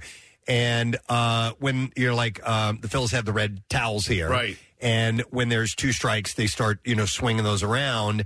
And I'm wondering if that visibly, you know, behind the uh, Are there rules concerning that? In other words, it c- c- can can a team request if as in the stands there is somebody that is going to outlandish? I've seen it levels before. where I've they- seen and- it, and yeah. eject a- a spectator. specifically behind home plate. Yeah. I've seen people be talked to uh, to stop whatever they're doing. Like if it's egregious or something like that, you know, obviously no like no laser pointers or anything, but uh, Right. the guy s- smacking his belly is probably fine. Uh, two nights ago uh, in game one, Bill Walton was sitting behind home plate, and I couldn't stop staring at that dude's teeth. Oh, 'Cause my he, was, like, God. he had his hee haw teeth pointing out, and I was like, "What the hell?" Yeah. And I kept staring at Bill Walton instead of watching the goddamn game. I saw that guy. Wasn't there a girl a few years ago that had that was like a really busty chick? Yeah, was that that was That- at uh, was that at Well, Flyers Morgana, games? there was- right? Uh, it happens all over the place. But uh, you know, Steve, behind um, uh, free throw lines, they do that all the time. But they Right. always they always wait until after halftime to do it because So it's- in that case, I wonder. It, uh, and you talk about rules that may be on the books that nobody employs. Mhm. Uh, Wait. could could somebody why after halftime complain? no, because that's you know after halftime the the um the teams switch uh, nets that they shoot on. So I guess the they don't have faith in the fans to, that they wouldn't be smart enough to not you know wave those rally uh, sticks while our own team is shooting a, a, a free throw. I, that's what I personally think. I mean, go ahead. Oh, you just reminded me that I forgot to get my free frosty on Monday Oh. because the Eagles held the Cowboys to a Oh. scoreless first quarter. Okay. Okay. Um, but yeah, so they they have that. But also for for baseball players, Steve, um, if you notice, every like dead center, right, dead center field has to be like barren. There can't be anything because it's a distraction for the hitter. So Yep, yep. They I did notice that. Like they had bleachers in St. Louis at the, at the old, the old uh, Bush Stadium, and you couldn't sit there uh during baseball games or football games. Yes, you could sit there. There's a Oh. Um, section in Fenway where uh, in night games fans are allowed to sit, and day games they are not because of, for whatever reason. Where's that section? In center field. Oh, And so okay. like uh, Yeah. to, to the right, if you if you're at home plate and to the right of Green Monster, there's uh, a section where uh, day games it's not open and night games it is, or vice versa. But That is pretty wild. It's an old stadium, so that's why. But every other stop, every other ballpark has that that eye stop in center field. Okay. Uh, I thought that was interesting. Uh, what else? I'm sorry, what was that? I didn't know that. All right, so listings for Jeffrey Dahmer costumes on eBay uh, are being pulled this Halloween, se- Halloween season. Yeah, I, I figured eventually they get to that. Yeah, the website has put a ban on Dahmer costumes because they violate his policy on violent and violent violence and violent criminals. Uh, a surge of listings for Dahmer related costumes hit the website in the aftermath of, of the Netflix series Monster, uh, which of course stars Evan Peters. By the way, I didn't know this. Monster now trails only Stranger Things 4 as the streamer's most watched English language original Oh. series. Yep, Huh. it is I didn't know it was that huge. popular.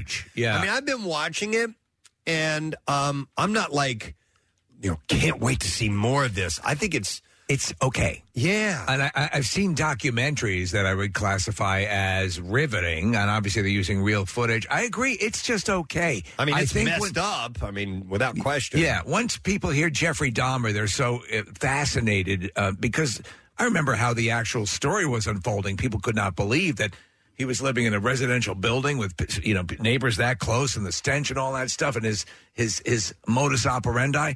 but I that probably that's what's fueling the uh, the the heavy numbers on this. Yeah, and I think it's hitting a generation of people who were not alive when it was happening. Yeah. Yeah. Like I barely remember it. Like I just remember it being part of pop culture. I don't remember it happening as it was coming out. There the is story. a, there is a scene uh, though that that really grossed me out big time where he drinks blood. Yeah. And Oh god, yes. Yeah, I was just like, oh my god, that's repulsive. Um, so and that was a slower night for him. Uh, yeah, you're right. You're right. That was well, he hadn't even killed anyone. Yeah. this was a uh, he was working as a, a phlebotomist. I did read that that story that scene was dramatized.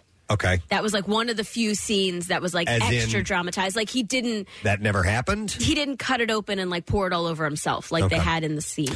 Uh, so anyhow, uh, he just had uh, testicle kebabs. Yeah, exactly, Steve. what do they call Can you cow rotate testicles? those? Yeah.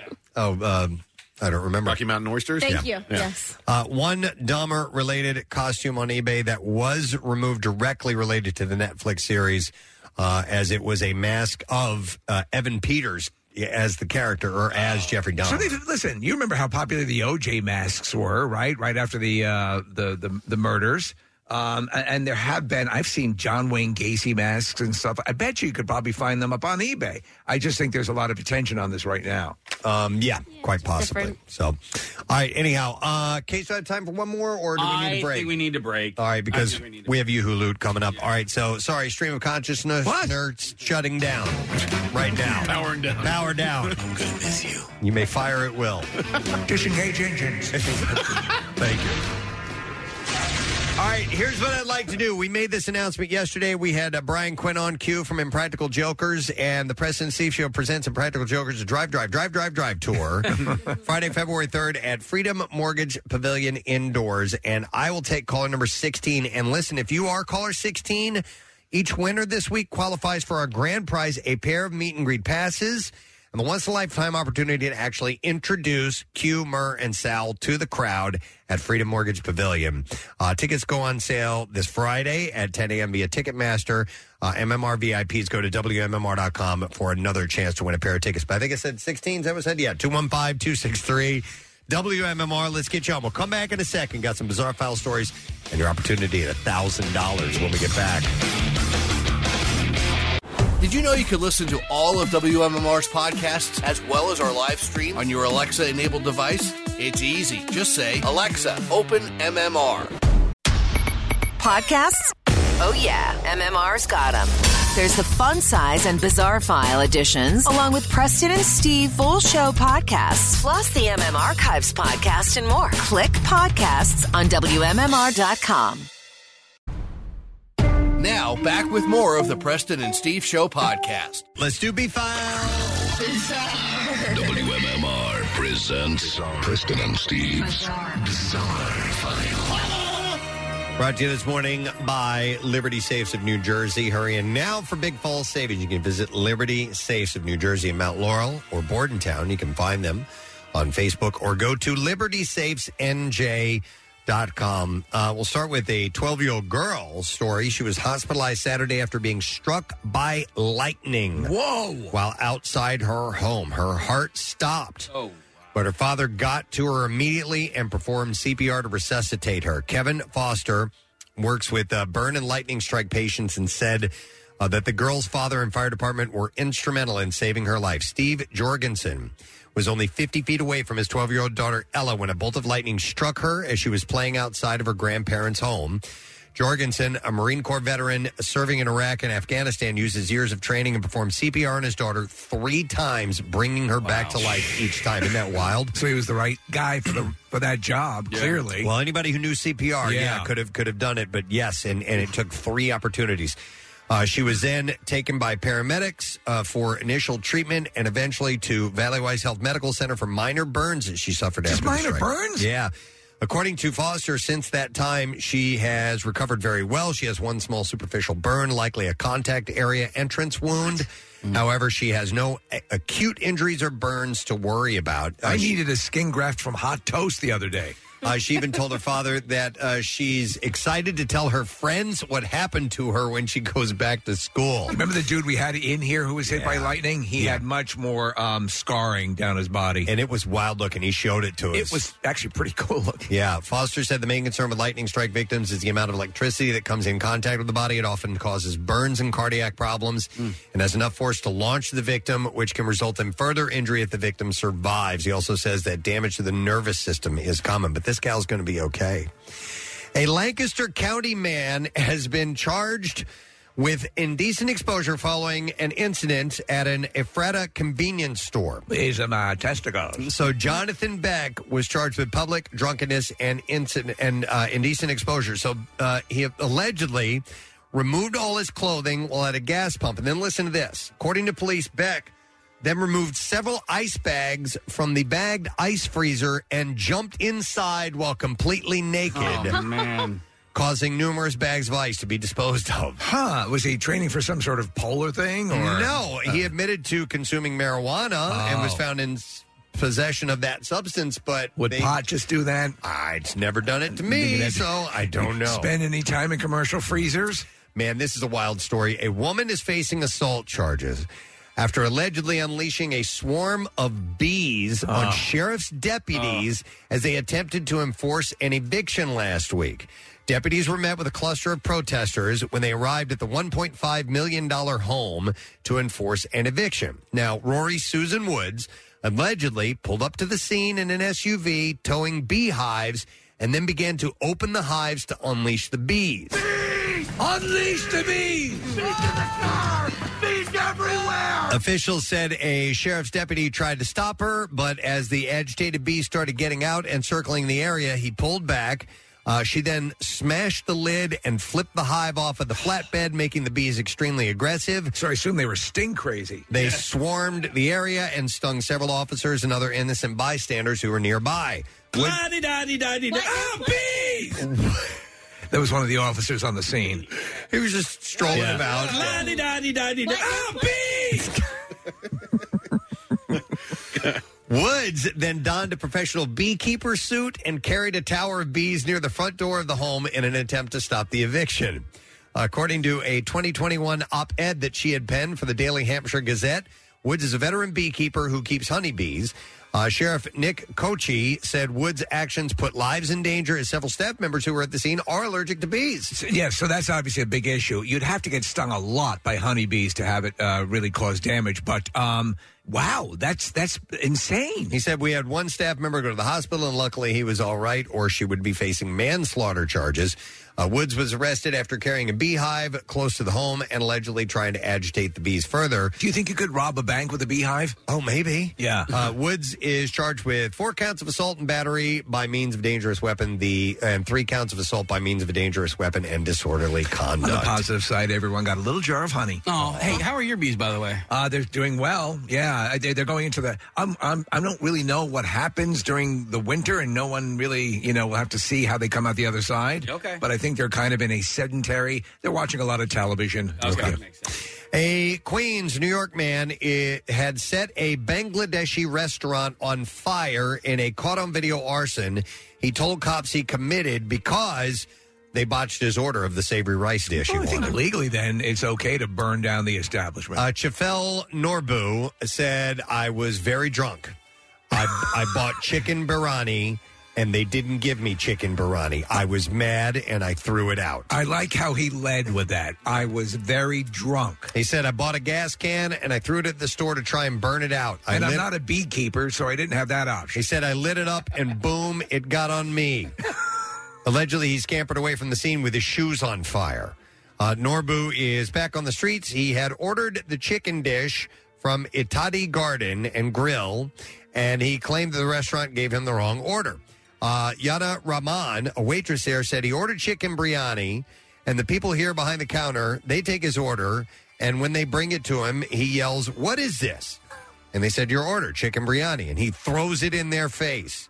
And she said, We don't know why he threw it in their face. It was just crazy. The furious suspect returned to the restaurant the next morning around 6 a.m. with a bucket of gasoline and was caught on surveillance video skulking around outside and then dousing the facade of the business with the flammable substance. Can you imagine that chicken biryani lived in his head that whole night to the next morning? Video shows the suspect stepping into the gas and bending down to light it on fire before he and the front of the restaurant are engulfed in a ball of flame. It's like the duck sauce guy you've been reporting. That's what on. I was thinking. of, Exact yeah. story. The suspect then hurried off with flames on his feet. The fireball shattered the restaurant's glass window and wrecked its air conditioning unit, causing more than fifteen hundred dollars in damage. Over the next week and a half, a group of uh, detectives. Uh, teamed up to piece together video surveillance footage and put up wanted posters to track down Norbu and arrest him, uh, on, n- only for the firebug to be sprung from custody within a day of being charged. So he is back out, but he Well, is facing charges. I have to admit, I, I kind of now want to try their chicken I biryani. know Yeah, if yeah, it's yeah. if it Yeah. leads you to burn the place down, so good you'll want to burn us down. I want chicken biryani. All right, and there you go. That's what I have in the bizarre file for you. All right, you got about five minutes left, and the word for you to enter for MMR's You Who Loot is only O N L Y. So make sure you text that to four five nine one one, or you can enter it through the MMR app or at wmmr.com. So it is only, and we'll see if you win that thousand dollars. All right, we'll find out shortly. We're going to take a break. Ari Shafir, yeah, uh, in is he in the Acme? Yeah, he is. He's in the Acme Lounge. We haven't had him here in a while. We're looking forward to talking to him. He's going to be performing at Helium Comedy Club. Hang out. We'll be back in just a moment with him. 93.3 WMMR proudly supports the fourth annual Market Street Run for Blue. This Sunday, you can run or walk this five-mile course down Market Street, starting and ending in Old City, with proceeds benefiting the Philadelphia Police Foundation and awards for top finishers in multiple age groups. Click events at WMMR.com for all the details and to get signed up. It's the Market Street Run for Blue this Sunday. 93.3 WMMR, putting Philly first. Helium Comedy Club tonight, tomorrow, and Saturday. Please welcome back to Philadelphia, Ari Shafir. Thanks, guys. Yeah, how you doing, man? I'm doing great. Excellent. Good to Yeah, see you. Just got arrested. What? You did? Yeah, it was hot. I, I just didn't know what to do, so I just took off all my clothes and I, and Oh, I man. jumped into this freezer. Yeah. And these narcs, this you know totalitarian regime we're in right now is like can't do that in America. uh, And what? kind of- Jesus. well, you you- you're, you uh, you created the series. This is not happening. Uh-huh. and um and so uh, you know, i- and it's a great series, and and, and you It were is. great hosting it, uh, and uh, full of stories that a lot of them involved some sort of um, substance that somebody uh, took. yeah. That story, there had to be more than just pot. That had to be. had to be right. Remember when you were little and people blame stuff on pot, and then you're like, yeah, makes sense. And then you got older, you're like, oh, they're hiding something. Yeah. That's not pot. I'm an adult now. You can always what like well, okay, what's the additional ingredient in this configuration? Yeah, what was that guy on? Was that some sort of method? You gotta, you gotta. Oh, Good uh, guess. all right, so it's there was something that uh, the, okay I, when somebody's father joined the army, Yeah. okay, or joined the military, that was a thing. He was in jail, and so when when oh, you would hear that story. He's off. He's off serving in the army. army. yeah. he's off in the army. Won't be back for a few years. yeah, About three to three- five three to- years. oh, so he's going to re up? Oh, yeah, he plans on re upping. Well, if he has good behavior, he'll re up. It took me an embarrassingly long time to realize why my friends were going to the bathroom so often. Oh yeah. Every hour or so, Uh-huh. they would like two or 'cause they three were of in them. prison. Would Why do you go. guys go in groups? Uh-huh. Yeah, what's going on there? Mm-hmm. I You- oh, I- you don't want me to go with you? Okay, Oh that's my fine. God! Well, we had here, here's a story for you. We, we had uh, uh, Macho Man Randy Savage. No. Uh, Oh, and, man. and he brought by this female wrestler named Gorgeous George, and uh, they came in. It was early in the morning. They were both like, oh, this and that, and they were go. We have to go to the bathroom, and we're like, we had this, we like, like We- Yeah. we one have to single, go to the one bathroom. single bathroom, one toilet in the bathroom was one of those. They both go in, they come out, and they're like, Let's get this interview on. oh yeah, brother. Yeah, brother. You have a great bathroom, brother. Yeah. That was her. That's called festival coffee. They call it, uh, uh, music festivals. You wake up, you're bleary eyed because the Yeah. sun's coming into your tent. You're like, let me just get going. It's great. Yeah. Preston always brings up the uh, there's uh, in the Eagles uh, who we had Don Felder in. Yes. talking about- and, and, uh, you know in concert you can clearly see Joe Walsh has coke on his nose. And and, No when- way. and Felder did the uh, right. Well, there was a, there was a Yeah. classic moment in in the uh, um, uh, Hotel California video from the 1970s where they're playing it. I asked uh, he leans in and says something to Joe, and I asked Don, "What did you say to him?" He goes, "Oh, he goes, yeah, I remember that." I goes, "I told him you're showing," and that's what they would show to each other when they had a little bit of coke on their nose. The rock star version of your flies down. Uh, speaking of substances, we're 20 days into October. You're doing sober October. Are you? I'm not. Oh, good for you. Yeah. I'm a loser. I'm an idiot loser with loser friends. He did it though. You you did it. Uh, how many years ago did you you did a? s- Oh, I was sober. You did for, a full purge. I, I was I was sober for a couple of years because not because I've been drinking too much, but I had migraine headaches, and I was trying to see if I if that was a trigger for these migraines. And I stayed off booze for a couple of months, and then after that, I'm like, well, let me take this sober thing out for a drive, and it lasted for a couple of years, and it was it was fun for a while. Yeah. Oh, yeah. How how are you? ha- Uh, have you been solid or have there been? Any I had slips? one. Okay. Uh-oh. All right. I got. I was doing Rogan's podcast with the guys, and then he goes, "Hey man, I just interviewed Roger Waters two days ago. He's here. I have tickets to Roger Waters. Do you want to go?" And I'm like, "I'm going home Yeah. tonight." He goes, "I'll just swap your flight for you. I'm a multi-billionaire." Yeah. I was like, "Fair, okay." And I was like, "Well, it's disrespectful to not take a little bit of acid to go see." Roger Waters." Just a microdose. I file for religious exemption. All right. For Holy Scrolls. And uh, yeah. And then, so one tab of acid for Roger Waters. Are those guys giving you a pass? Yeah, they said you got to do more push ups. You got to do 100 push ups a day to make up for it. Does that mean you? All right, so maybe November first. You you extend it to November second. Yeah, maybe something Acid like does acid buy you one day? No, they were like, it's one day. It's not going to do anything. you see Segura lately? Uh, He's svelte, bro. What's up with that? I don't know. It I doesn't think look he's right. anorexic. he claims this other stuff, but he goes to the bathroom a lot. and You just hear sounds of. What, ki- Who knows? what kills me is you'll see. uh, Now, Bert Kreischer is built in, in one of He's those. still as fat as ever. He's still, and That's yet- not changing. And he works out. You'll see, he po- purposely posts Instagram videos of him. And I guess he's got a little gym facility at his house. And it's like, okay, I know. And you seem to be one of those metabolisms and physical constructions that just can take it all. But I don't see any. I don't see any turnaround. No, you don't see any turnaround. His stomach is like that of a pregnant woman. It's so pushed out. Aw. I believe he taking same video from multiple angles and posting them on different days. that must be so it. Look out once a month with thirty angles. Let- let me ask you, how do you maintain such a good, strong relationship with all of those guys when you're in different parts of the country? Like, it, it it just seems like you guys are all still pretty close. Yeah, we talk trash about other comics. It helps a Oh, lot. we we uh, combine on that on our, our little thread, text thread. Those of like mind. Yeah, exactly. Yeah, yeah. Yeah. I can see that. It's the easiest way to stay in touch. I, don't know. I got a text from uh, our friend Todd Glass one time about another comedian, and I'm not going to say who it was, but he's like, "Do you guys like this guy?" And I was like, "Nah, not really." But it was, to me, And it then was you're a- like, let's go then. it felt like a bonding moment with Todd. You know, and we'll tell you who it is off air, but I don't. I know who you're talking about. I Yeah. don't like that guy. I don't like why that I'm guy on either. anymore. Oh, no, I no, just no, don't like him as a person. I just, uh, yeah. it was- Is, was, has he? Has this guy been on our show? And, Yeah. and Oh, has he been One nice time. when he's been in here? yeah, one, uh, sort of. he, no, he was nice to us. He just doesn't seem like a nice person. There's a lot of that. Yeah, yeah. It's it's the ones that were poor for a long time, like me and Tom, Bert, a little too, where it's like they're just they stay grounded. but you do you appreciate it more, right? Like when your career grows steadily, instead of like being a flash in the pan or something massive overnight. When when you accumulate a little bit of wealth and have a career out of it, as opposed to just like you know dancing around an actual job. Yeah. Yeah, man. Sometimes you see people, they're like, "Why are you such a well, I can't- He's a dick. Such a dick? Yeah. well, okay. So that- yeah. Why are you such a dick? Life's good, dude. Calm down. Are, are you predisposed? Do you think to to being um, sort of uh, you, you've always you're always pleasant when you come in here? Do you think Yeah. you're you're wired to n- go to the cynical?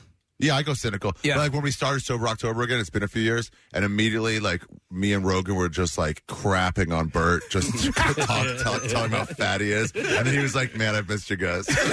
'Cause it's all from, that's from a good place, you know? Right. Well, Rogan's, Rogan's studio has, um, uh, which is kind of a weird thing, I guess. If you're in sober October, he always has like top level everything. It's like scotch and stuff, and, and cigars, and I mean, it- it's it's like a real man cave vibe. Yeah. Cigars we still will still do. The, Yeah. the, I- man, I, I perform in bars. Yeah.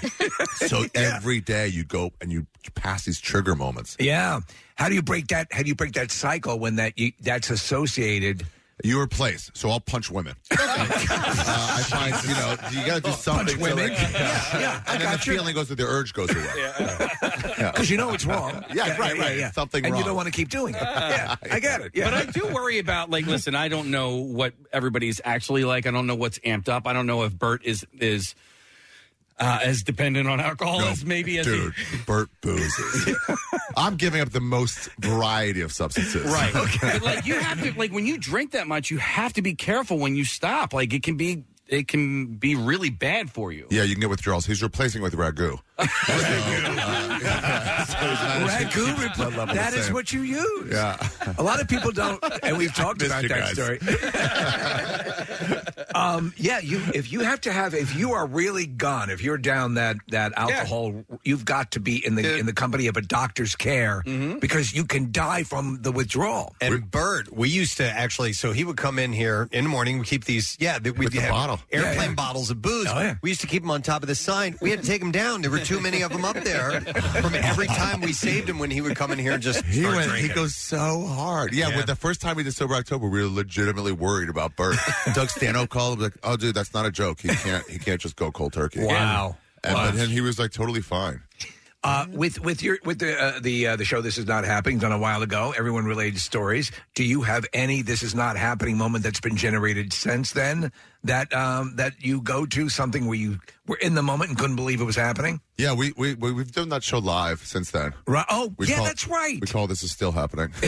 All right, so when I see it, how many do you have like in, in a queue? Like, uh is it? Do you have like five guys that are that are going to go up there and do that? Because I only see them like one at a time. Like the last one I just watched was Tommy Pope. Oh yeah. Uh, so that night was it just Tommy Pope that night, or was it? No, it was a few. We do like five per per night. Okay. Me and then five per night. I try to set the tone. I try to tell a real good story out of the gate. what's your what's your what's your most mind boggling uh story For since me? yeah yeah I, got, I was on a I was on a uh, like a long distance overnight bus in in uh, Vietnam, and I was talking to some dude through uh, Google Translate, and they're just amazed by white people out there. oh yeah They always want to take a picture of you and just like, what's a white doing here? It's so crazy. and then I'm going. I went to like there's this back back row that you can like sleep on because the, the seats are made for like five foot two f- people. Right. So I was And this you're back not. row, and I'm like, they're like, don't go back there. But I was like, I'm tired. I'm going back there. I went back there. Heavy gas fumes. So for sure, that's why you're not allowed to go there. so this guy I was talking to, the Google, he starts looking for me, and uh, I'm like, hey, I'm here. I'm safe. Don't worry about it. Then he just comes back and he lays down like next to me, and I'm like, all right, weird. but I'm like, fine. I slid over, and then he just started trying to. grab your junk Yeah, just grabbed my leg really and started trying to like work it. in vietnam Yeah, and I was like, what? No way. I don't know what signals I was giving off. It had to be something. Some cultural, I don't know. And then I'm like, how do you say no on Google Translate? it was probably just the seat that you chose. maybe, maybe that was Like, a hookup scene. I learned recently that there's this park in Delaware that if you go and you back your car in, That's, that's, the a sign. sign. Oh. Yes. Wow. And you don't know these signals. Exactly. I, Oh, I didn't even know like the uh, the classic uh, the a couple of years ago that we got turned on to the supermarket uh, thing with the Oh, uh, Steindale pineapple. Upside-down pineapple. you Yeah, know that, yeah, right? it's a swinger thing, That's a right? swinger thing. Yeah. But wait a second, I pack my car into every spot. Like I And your You'll ass get is it one day, killing dude. yeah. You're a backer inner? I'm a backer inner. Yeah. Only if like if I'm pulling if it's a parking lot. I hate that. I, well, listen, I do it. I, God bless you, but I, I'm like. I see s- too many people take 15 attempts at backing into a spot. Well, A, am really good at, it. A, I'm really good at it, but B, I don't do it if there's other cars. If I'm going to hold anybody up, Yeah. I only do it if I'm not going to hold Everyone should anybody do up. it the way you do it. Then. Yeah, yeah. But uh so anyway, you Google Translate this guy. Yeah, I'm like, no. And then he was like, okay, we both laid there for like a minute to feel uncomfortable. And then he went back to his seat. And then I'm like, my stuff's up there. Maybe he's going to steal my stuff. And then I had to be like, gays aren't thieves. That's a different stereotype. Oh, he had second thoughts. yeah. And then he was gone. I fell asleep finally, and he was gone when I got to whatever small town I was. So you were going to. performing, we assume, right? No, I was just there. Just- just getting, touring, get- touring getting Vietnam. lost. But I was just trying to get lost, get off the grid. Yeah. Do you wish maybe that just for the story you would have followed through on it? I want to know what he was thinking. I have thought about it since then. To be honest, it's a decent question. I think, like, he probably ta- he was from a small town. He probably talked to his friends, Right. and he's like, I think I've heard in America some of these they can't come that big. and, and then he was like, when he saw a white, he was like, I gotta see for myself. Oh By the way, you can call a guy a dick. Damn it! I'm sorry, Jason. I'm sorry. It's That's not your all right. fault. No, it's- it's- it's a Ah, weird rule. it's It's so, gray area. It's so stupid Makes no that sense. we get confused. I have two drops Dark. that I can play only the first six or seven. What four seconds of them? Yeah. Yeah. A- and, and it's funny how stuff has come fallen in and out of you usability, but that's a that's you don't have to. My worry about bad. it. No, it's all good. yeah, I got to that's- tell you, I was excited that you were coming uh, into the studio today. We- It's been a little while since we since we've had you. I'm a Yeah. big fan of yours. Free panty. yeah, Panty. Oh, I'm taking that pre panty. Yeah. it's a different time. I actually ran into my friend at Roger Waters, this guy Duncan Trussell, this comic, and hadn't seen him since before. And I, Yeah. and I was like, hey, when's the last time I saw you? It was a, before- and he was like, yeah. Ah, We're both on acid. We're both just start crying and hugging each other. well, we were talking in the in the uh, in the Acme Lounge about that. You know that it it it it's such a difference just to shake someone's hand and just to- yeah, to, to, look them in the in the eyes. But um, I mean, you you with the podcast and everything, you're you you, uh, you don't seem to have any real downtime to go traipsing around in Vietnam these days, right? I mean, you're take time off. You know, now, are, are you a wa- are you a walkabout kind of guy? Are you a I go love find it. yourself? What I did is I went to Southeast Asia. I, I ordered an Uber. Then I threw my phone in the in the drawer and closed it, and then I just left. I locked myself out of all my like emails and social media. That's very that's very adventurous. gave the password to a friend. I'm like, don't give it back to me. Hmm. You do this like every, is this something you do every year? I did it in 2017. I'm probably going to go to like I don't know. I want to go on a long like a six month like South America trip. I admire people who can do that. I admire that ability to just disconnect. Uh, Preston did one years ago. Yeah, Which- I was in my twenties, and I and I went to uh, Wyoming and and uh, and Montana by myself, and just like five days just to go. It wasn't like a big, big long one, but it was pretty wild. I enjoyed it. I just went to Montana. Oh, For okay. the first time tubing. It's the best. Tubing, Yeah. uh, down a river. Yeah, they have they have like tubing games. Like, everyone has their like their tubes with like a cooler in the middle of it. And you're solo? No, this one I went with friends. Okay, yeah. Um, my friend's sister lives out there. Right, right, right. What are, what are the games that that you do it's while just you're like tubing? I just mean like their their like style. Oh, yeah, okay. It's like They all have like a, it's just like great. You take 15 minute drive up the up the road That's and then cool. a three hour trip down the yeah lazy river. I, I- Uh, Ari, I love to travel, and um, I love when you're in places where there is no cell reception, where, you, where Yeah. you're forced out of it, and and so because we're also reliant and addicted and whatever. Um, but to take a trip without one uh, entirely is a little more adventurous than I think that I'd be prepared to go. But I'm I am impressed that you can. you do get it. used to it. I was like, I was like, I got a few. I was gonna go Southeast Asia, so I was like, let me get the the passport, like the visas that I need ahead Right. of time. Like Thailand, you can get at the border, and I got like Vietnam ahead of time, whatever. And then I just looked at the weather. Where's the weather the nicest for the next two weeks? That Like, the day requires a- before. uh, that that's I admire that. I think that's really that's really pretty wild. What's on your list to get to? Um, I want to go to the stands. Oh man! Oh, really? I just saw an article yesterday about Uzbekistan, and uh, What did it say? It, that it's like, uh, become this travel place that people go there for like a month. I'll, I'll send it to you. It's it was fascinating, and and I've never met anyone who's been to any of the stands. Uzbekistan, by the way, uh, one of the only countries in the world there are two that is twice landlocked. You have to go through other countries that are also landlocked to then get to Mm. uh, um, the ocean. So, So you're going to be dry. Yes. Okay. But that's that's not, how not the best sushi scene. right. That's how removed it is from everything else. Wow, interesting. Yeah, that's on my mind. Morocco, I really want to head, head Ooh, go my, to. my friends were just there and raved about Morocco. Really? Yeah. Nothing. is- So you're not uh, you're not a uh, a tundra kind of guy. You're not a uh, cold. I hate the cold. Okay, all right. Yeah, why bother with the cold? All these people want to hike up Mount Everest. I'm like, you got to wear a coat for that? Go wear those shorts, bro. What are you doing to yourself? Oh, l- l- last year I decided I was going to uh, officially become winter. A, a guy I had, uh, uh, the, the the type of guy I would, you know, just chastise all the time. Like winter shorts guy. Last year I became winter shorts guy. What? And it's absolutely fine. It was no problem. I, I made it through no problem. You go to the next step and just go full off? just Porky Pig. All right, so with your your career, then, and you live in New York, so it gets cold in the winter. Do you are all of your winter dates in the South? And Dude, either it's either skiing or beach. okay, So I got like Tampa and, and Florida and then like Salt Lake and Denver. okay. So you I- ski? You yeah. you? I know that in your college years you uh, played a lot of golf. Yeah. Yeah, I was a Go ahead. was it? Yeah, I was, You were on the golf team, weren't you? Yeah, I, was, I shot a 143 in competition once. Oh my God! I believe I was the worst. I believe I was the worst, the worst athlete in NCAA in all of NCAA that How'd year. you even get on the team? It was they couldn't fill the team. They're like, if you got clubs, you're in. 143. yeah. I mean, Yeshiva University. They're known for their golf. Yeah, and it was like, yeah. Then I switched to Maryland, but like, uh and then they were like, no, you can't play. you can't even swing. I mean, both coaches were laughing at me. You know when there's like a pond in front of you, and you're like, okay, I got to get over this. And I remember hitting. To the base of the pond, like dribbling one up, not in the pond, Short of then the launching pond. three in. yeah. Oh my god, that was bad. I got my letter though. I have a Y. yeah, I lettered in golf. Did, did you enjoy the game? Yeah, it's great. You're out there in nature. yeah. It's the best. Yeah. I went to Ecuador for six months during the pandemic. Did you? I forgot about that. Yeah. Okay. Did they have the pandemic down there? they did, but it was a lot of outdoor seating, so it was a lot easier. Okay, so in in Ecuador, there's a, a big thing, uh, female wrestling. Did you see any of that? Uh uh So where these women, but they wear like like dresses and uh, Oh, I like that. Oh. and, and wrestle. Yeah, it's pretty wild. I saw like a little professional feature. wrestling or Yeah. actual Greco-Roman? No, no, no, like Oh. professional wrestling. Okay. Like it's outrageous. Like Their characters and they- luchaderos they- or yeah, whatever? stuff Is like that. it, is it a donkey show or like a college donkey No, no, show? no, no. They got a lot of that at bars here in Philly. Yeah. That's just spur of the moment.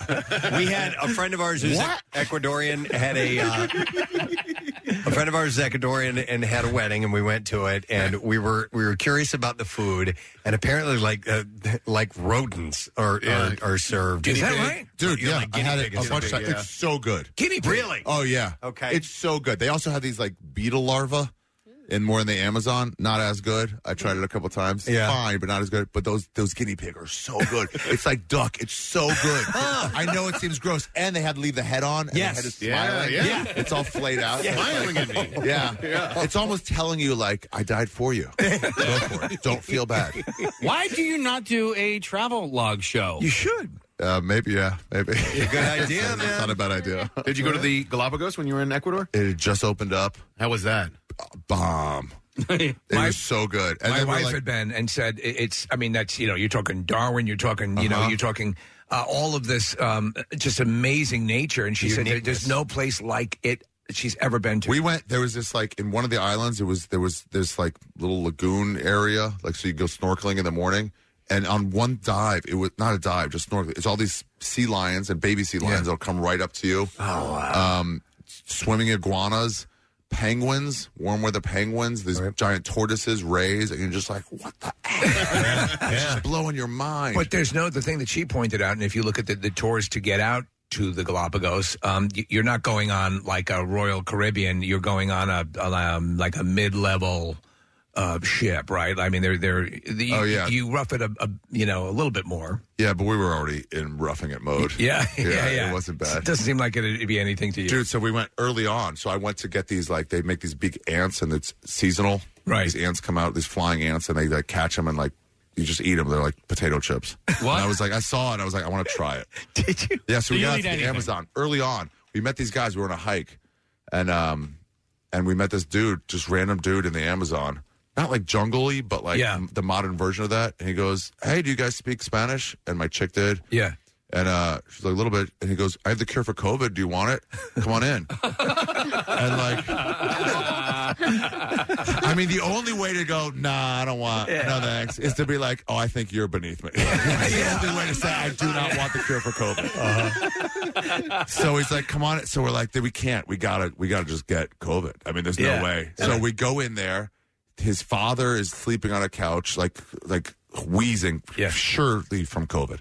and uh, and he gives us this like he has this big tub of just like the most disgusting liquid. Gets one of those Tide, you know, the top of a Tide container, Oh, yeah. scoops it out, and goes go for it, and it was rancid. What was it comprised of? Like a bunch of husks of, of roots and whatever. I don't know, man. Have you gotten COVID? Nope. you gave us a bottle, so drink a bottle cap every morning, and you won't get it. We didn't get it the whole time. Son we of were a there. bitch got Six it. months. He figured it out. Yeah. Wow.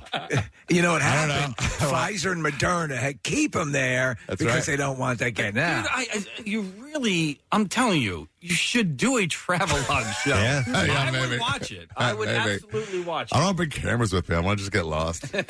If you're just tuning in, it's Ari Shafir who's going to be at uh, Helium uh, tomorrow, Saturday, uh, Tonight's or sold out. tonight as well. Tonight's sold out. Mm-hmm. Okay, Close, if not, yeah. Uh, Nice. Helium, Nice. Just found out. HeliumComedy.com. But you're saying South America is kind of next on your. Yeah, I want to. I'm, I'm learn, trying to learn Spanish on Duolingo. Get a little bit better. The Ecuador helped. Yeah. Yeah. Yeah, and I want to. Yeah, just go to different spots. My brother uses Duolingo. His wife is from Brazil, and so he's uh, and he's getting good at Portuguese. Really? Yeah, yeah. It works You know- for him. I think the thing, and it- it's uh, I've entertained the notion of the Rosetta Stone and stuff like that, and I've even tried a few things in the beginning. Uh, To, by my line of thinking, at least the way my mind works, if I'm not completely immersed in it, I will not retain it. Yeah, it's it's like a it's like a slight. You, you learn a few words, but until you put it into play. Yeah. Luckily, though, there's kitchen staffs everywhere, so you can practice. So go work at a diner. Uh, Yeah. not a Greek one. Yeah, Just whenever I meet anyone Spanish, Latino, I just like try, and they like you know. I find okay that with it. when people who do that, it's appreciated that someone's make, made the effort to uh, address them, you know, and and, and the, uh, the native Yeah. tongue to at least give a shot to I was it. in France in July just for like some writing class, took a writing class there, and I learned a, a few words and just to get by. And I would learn like "may I have," like little like get by words for everything. And um, some guy I met was like he knew French like really well. He goes, "Oh, when you're saying may I have like some water, you're saying a very formal version of it." And you should say it this way. I'm like, dude, I already got it. Like, I'm not, if they understand me, I'm fine. Yeah. What was his Much- writing class all about? creative writing class. Like friend is a travel writer, has been trying to get me to take the class for like years. Rolf Potts, and I was finally like, I just did a special, so I was like, I got nothing going on. It'll be out Are in you a few weeks. smart? I, What? I'm not that smart. I just Okay. like I'm smart enough to not like. We got one life, man. You got to get out there. No, You you're gotta right. My enjoy my, yourself. my my dad's 94, and, and so I've over uh, in the past number of years, I've I've sort of because of the job and everything, I I, I tend to be more of a homebody because I'm going out more for work related things. But uh, my dad, again, he he recorded his. Um, Basically, a history of his life into it, you know, which and uh, it's the greatest gift he could give to his sons. Uh, and but the thing he keeps stressing is travel even if you don't even if you're not necessarily a fan of it initially see what's out there that's that's the biggest joy of his life he fought in world war ii uh, you know so he's, he's been and done and seen a lot but the, the travel is he says that's what makes life worth living You, you learn about other cultures, and then you also learn to appreciate your own culture. Right, right. Like when I got back from Southeast Asia, I went straight to my parents' house, surprised them, and then I remember taking a dump and just going, "Oh, the toilet paper in America is heavenly." And now it's like you just appreciate it. It's like wiping with a cloud. well, taking a look at, at different cultures and, and things that are that are weird to us about other cultures uh, is really interesting. If and but you have to use a perspective that the stuff that we do is outrageous to them too. Right? You know, it, Yeah. it may be simple things that we take for granted. You know, Yeah, our pizza game. I was talking to a guy in Myanmar. We're on a hike, and and we're trying to explain to him pizza. They don't have cheese. Right. So it's like, how do you explain pizza? And we're like, dude, we got to take you for some pizza. Yeah. Yeah. we got to find out how to make it and make you some. It's wild. It'll blow your mind. well, it, se- it seems your palate you're pretty adventurous when it comes to eating if you if you drank that goo in the yeah Oh, i'll try everything has that ever resulted in a bad uh, viral situation or a yeah, uh, yeah, for sure. yeah.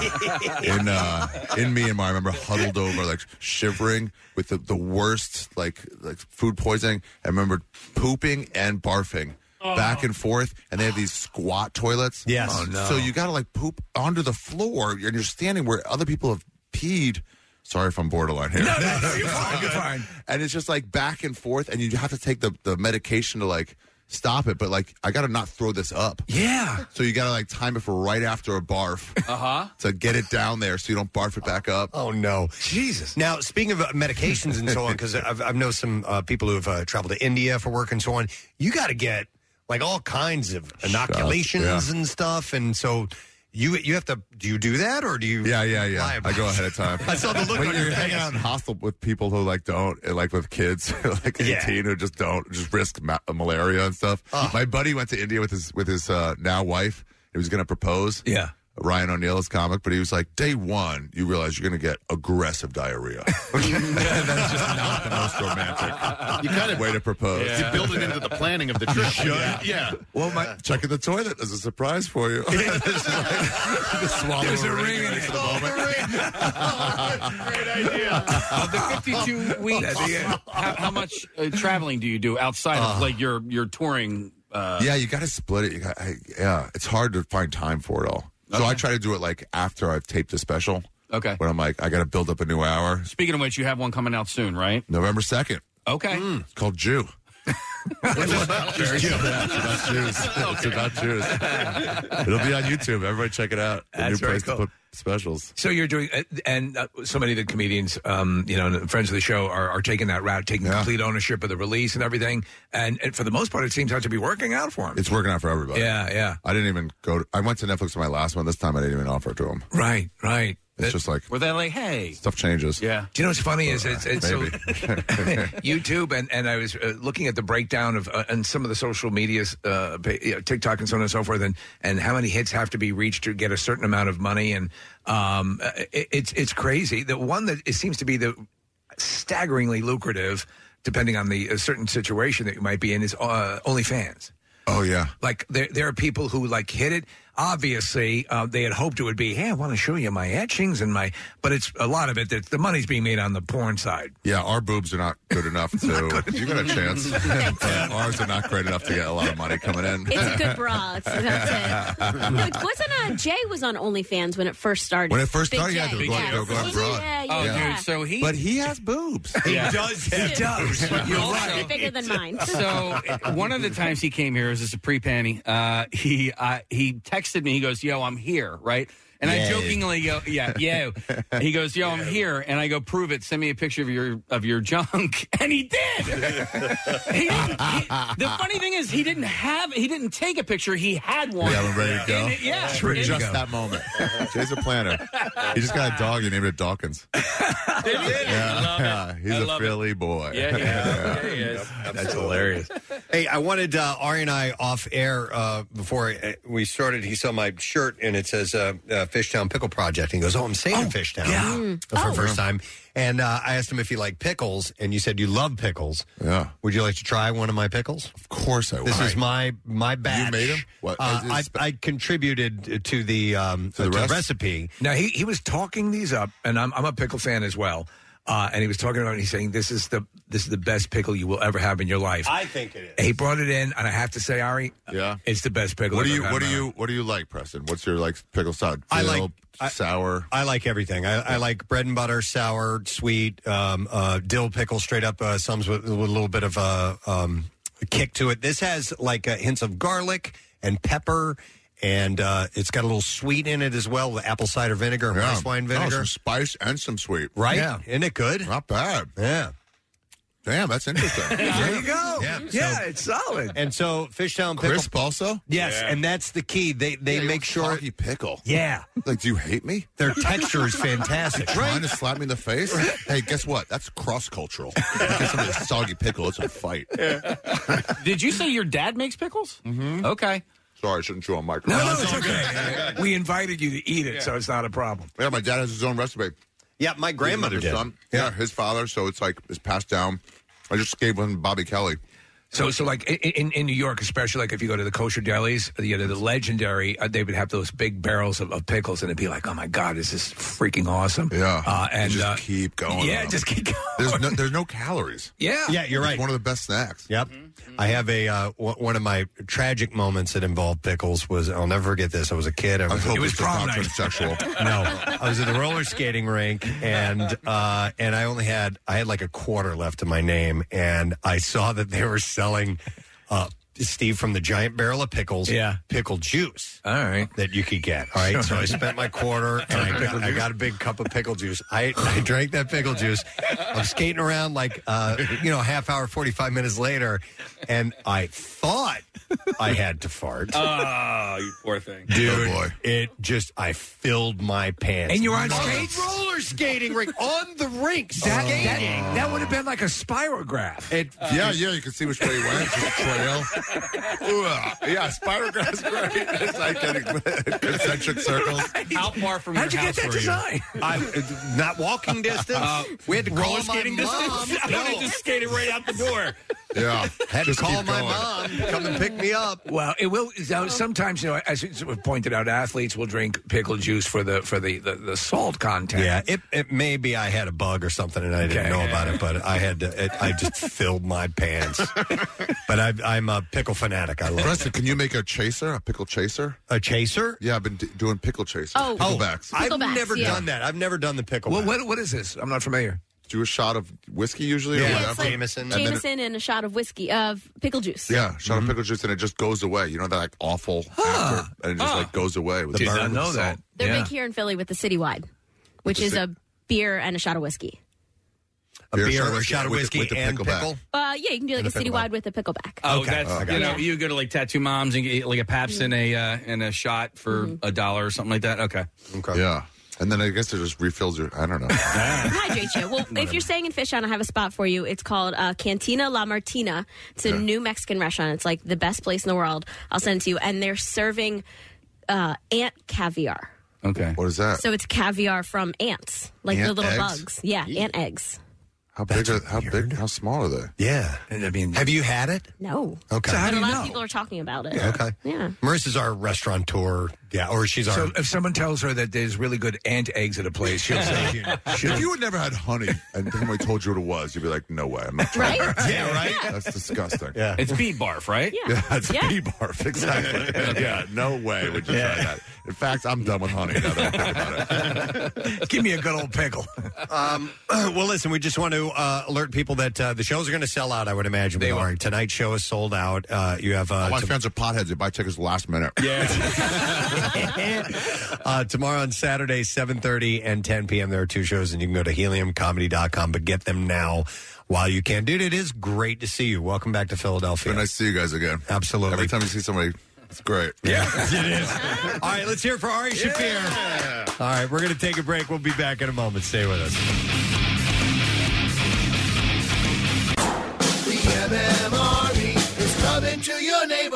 Thursday from 7 to 9, Marissa from the Preston and Steve Show rocks Jack Cassidy's Irish Pub, 990 East High Street in Pottstown. Enter for a chance to win Eagles Pittsburgh tickets or a Derek Barnett autographed football courtesy of Bud Light. Plus, enjoy $3 Bud Light pints and bottles, $3 Bud Light Next, and $4 Bud Light seltzers. Uh, Phil's lost in San Diego, uh, but that's okay because John Brazier is here. Yeah. And that What's up, means guys? they're going to win the next game because when he comes on our show, they win. That's, that's what it- happens. We, we we have noticed this trend, and now it is an imperative. And as we spoke last time, John, about all this again, if you work in the under the umbrella notion, this is all just icing. Yes, and it, it, it and that I think is the best scenario to be in, and I still think that high exists every bit right now. Do you I, agree? I agree. And, you know, obviously me being here means that we've advanced another series. So if I'm here next week, which hopefully I am, we'll be talking World Series. Mm-hmm. Wow. Who would have thought we'd be talking World Series wow. back in like May yeah. or June, right? When things were going upside down.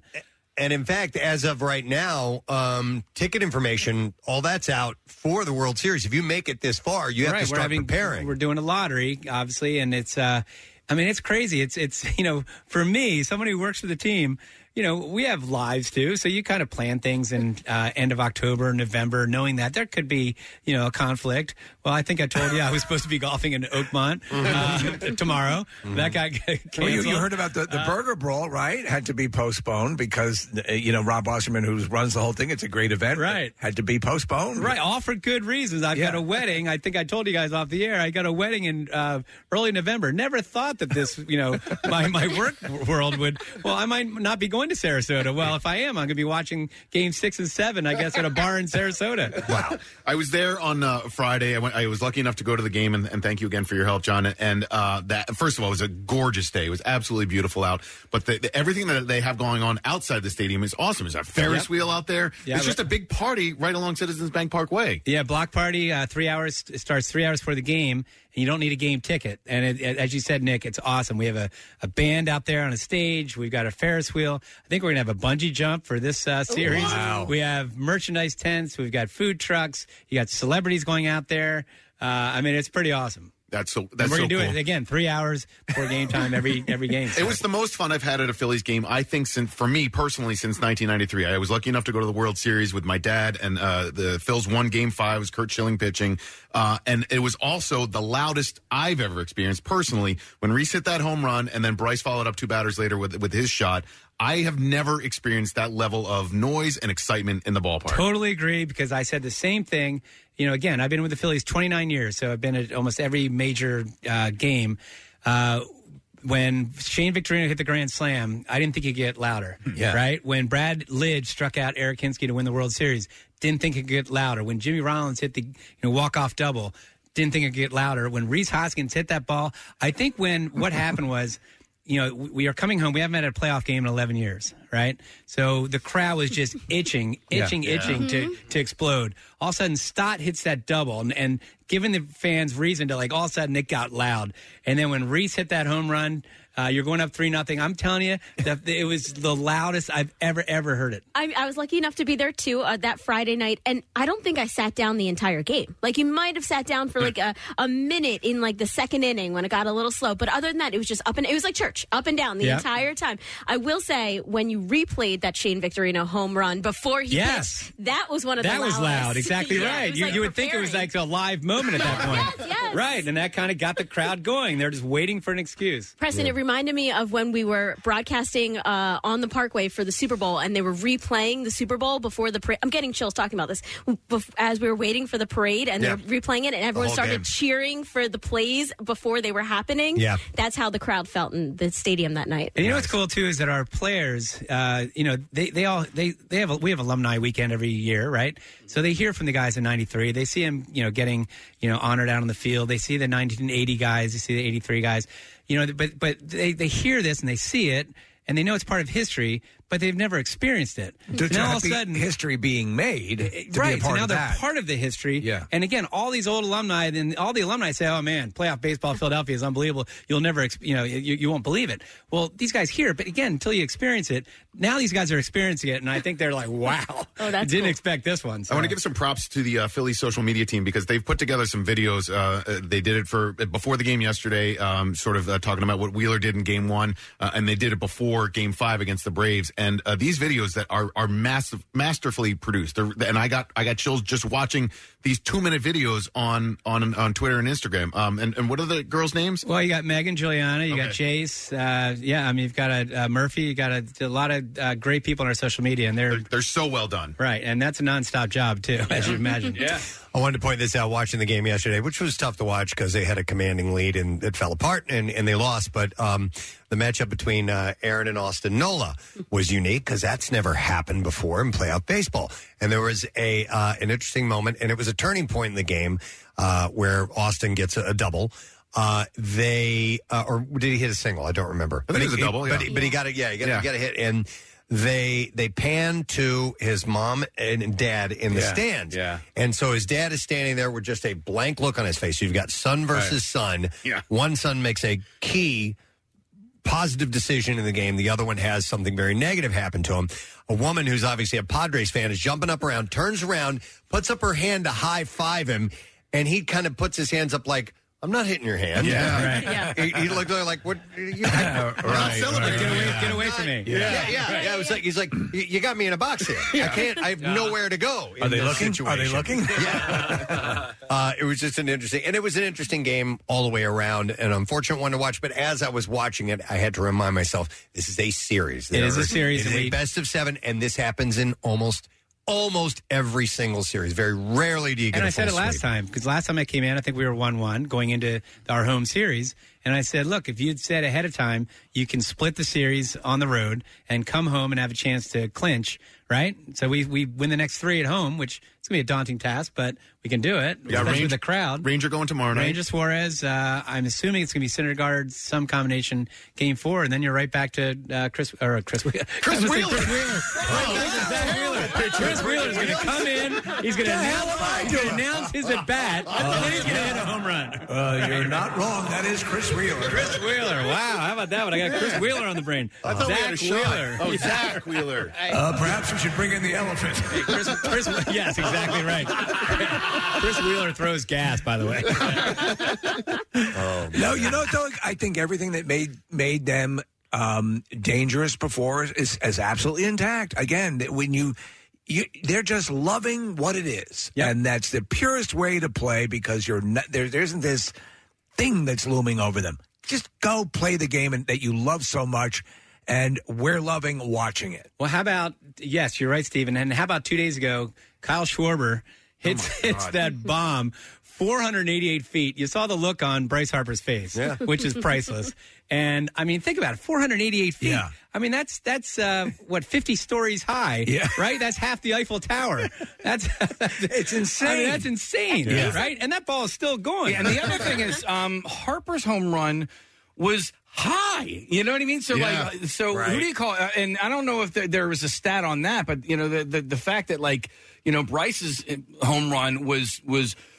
I mean, you, you're talking about the Eiffel Tower. I don't Right. know how high it, it went, but like maybe right. over the Eiffel Tower. Who I- knows? I, mean, I, how would you like to be the Padres pitchers or the Cardinals pitchers or the Braves pitchers, and you got to face Schwarber, Reese Hoskins, Bryce Harper, JT Realmuto? I mean, it's it's a killer lineup. Yeah, no, it's it's it's phenomenal, and so many people are are enjoying it. And again, we believe that um, our best bet is to have you in because Right. Yes. that's Good that's luck, worked Sean. out to our advantage. And So Chris this- Wheeler on the mound, and Chris Wheeler on the mound, and an elephant And- off- and the coming fanatic. in on coming in on an elephant, right?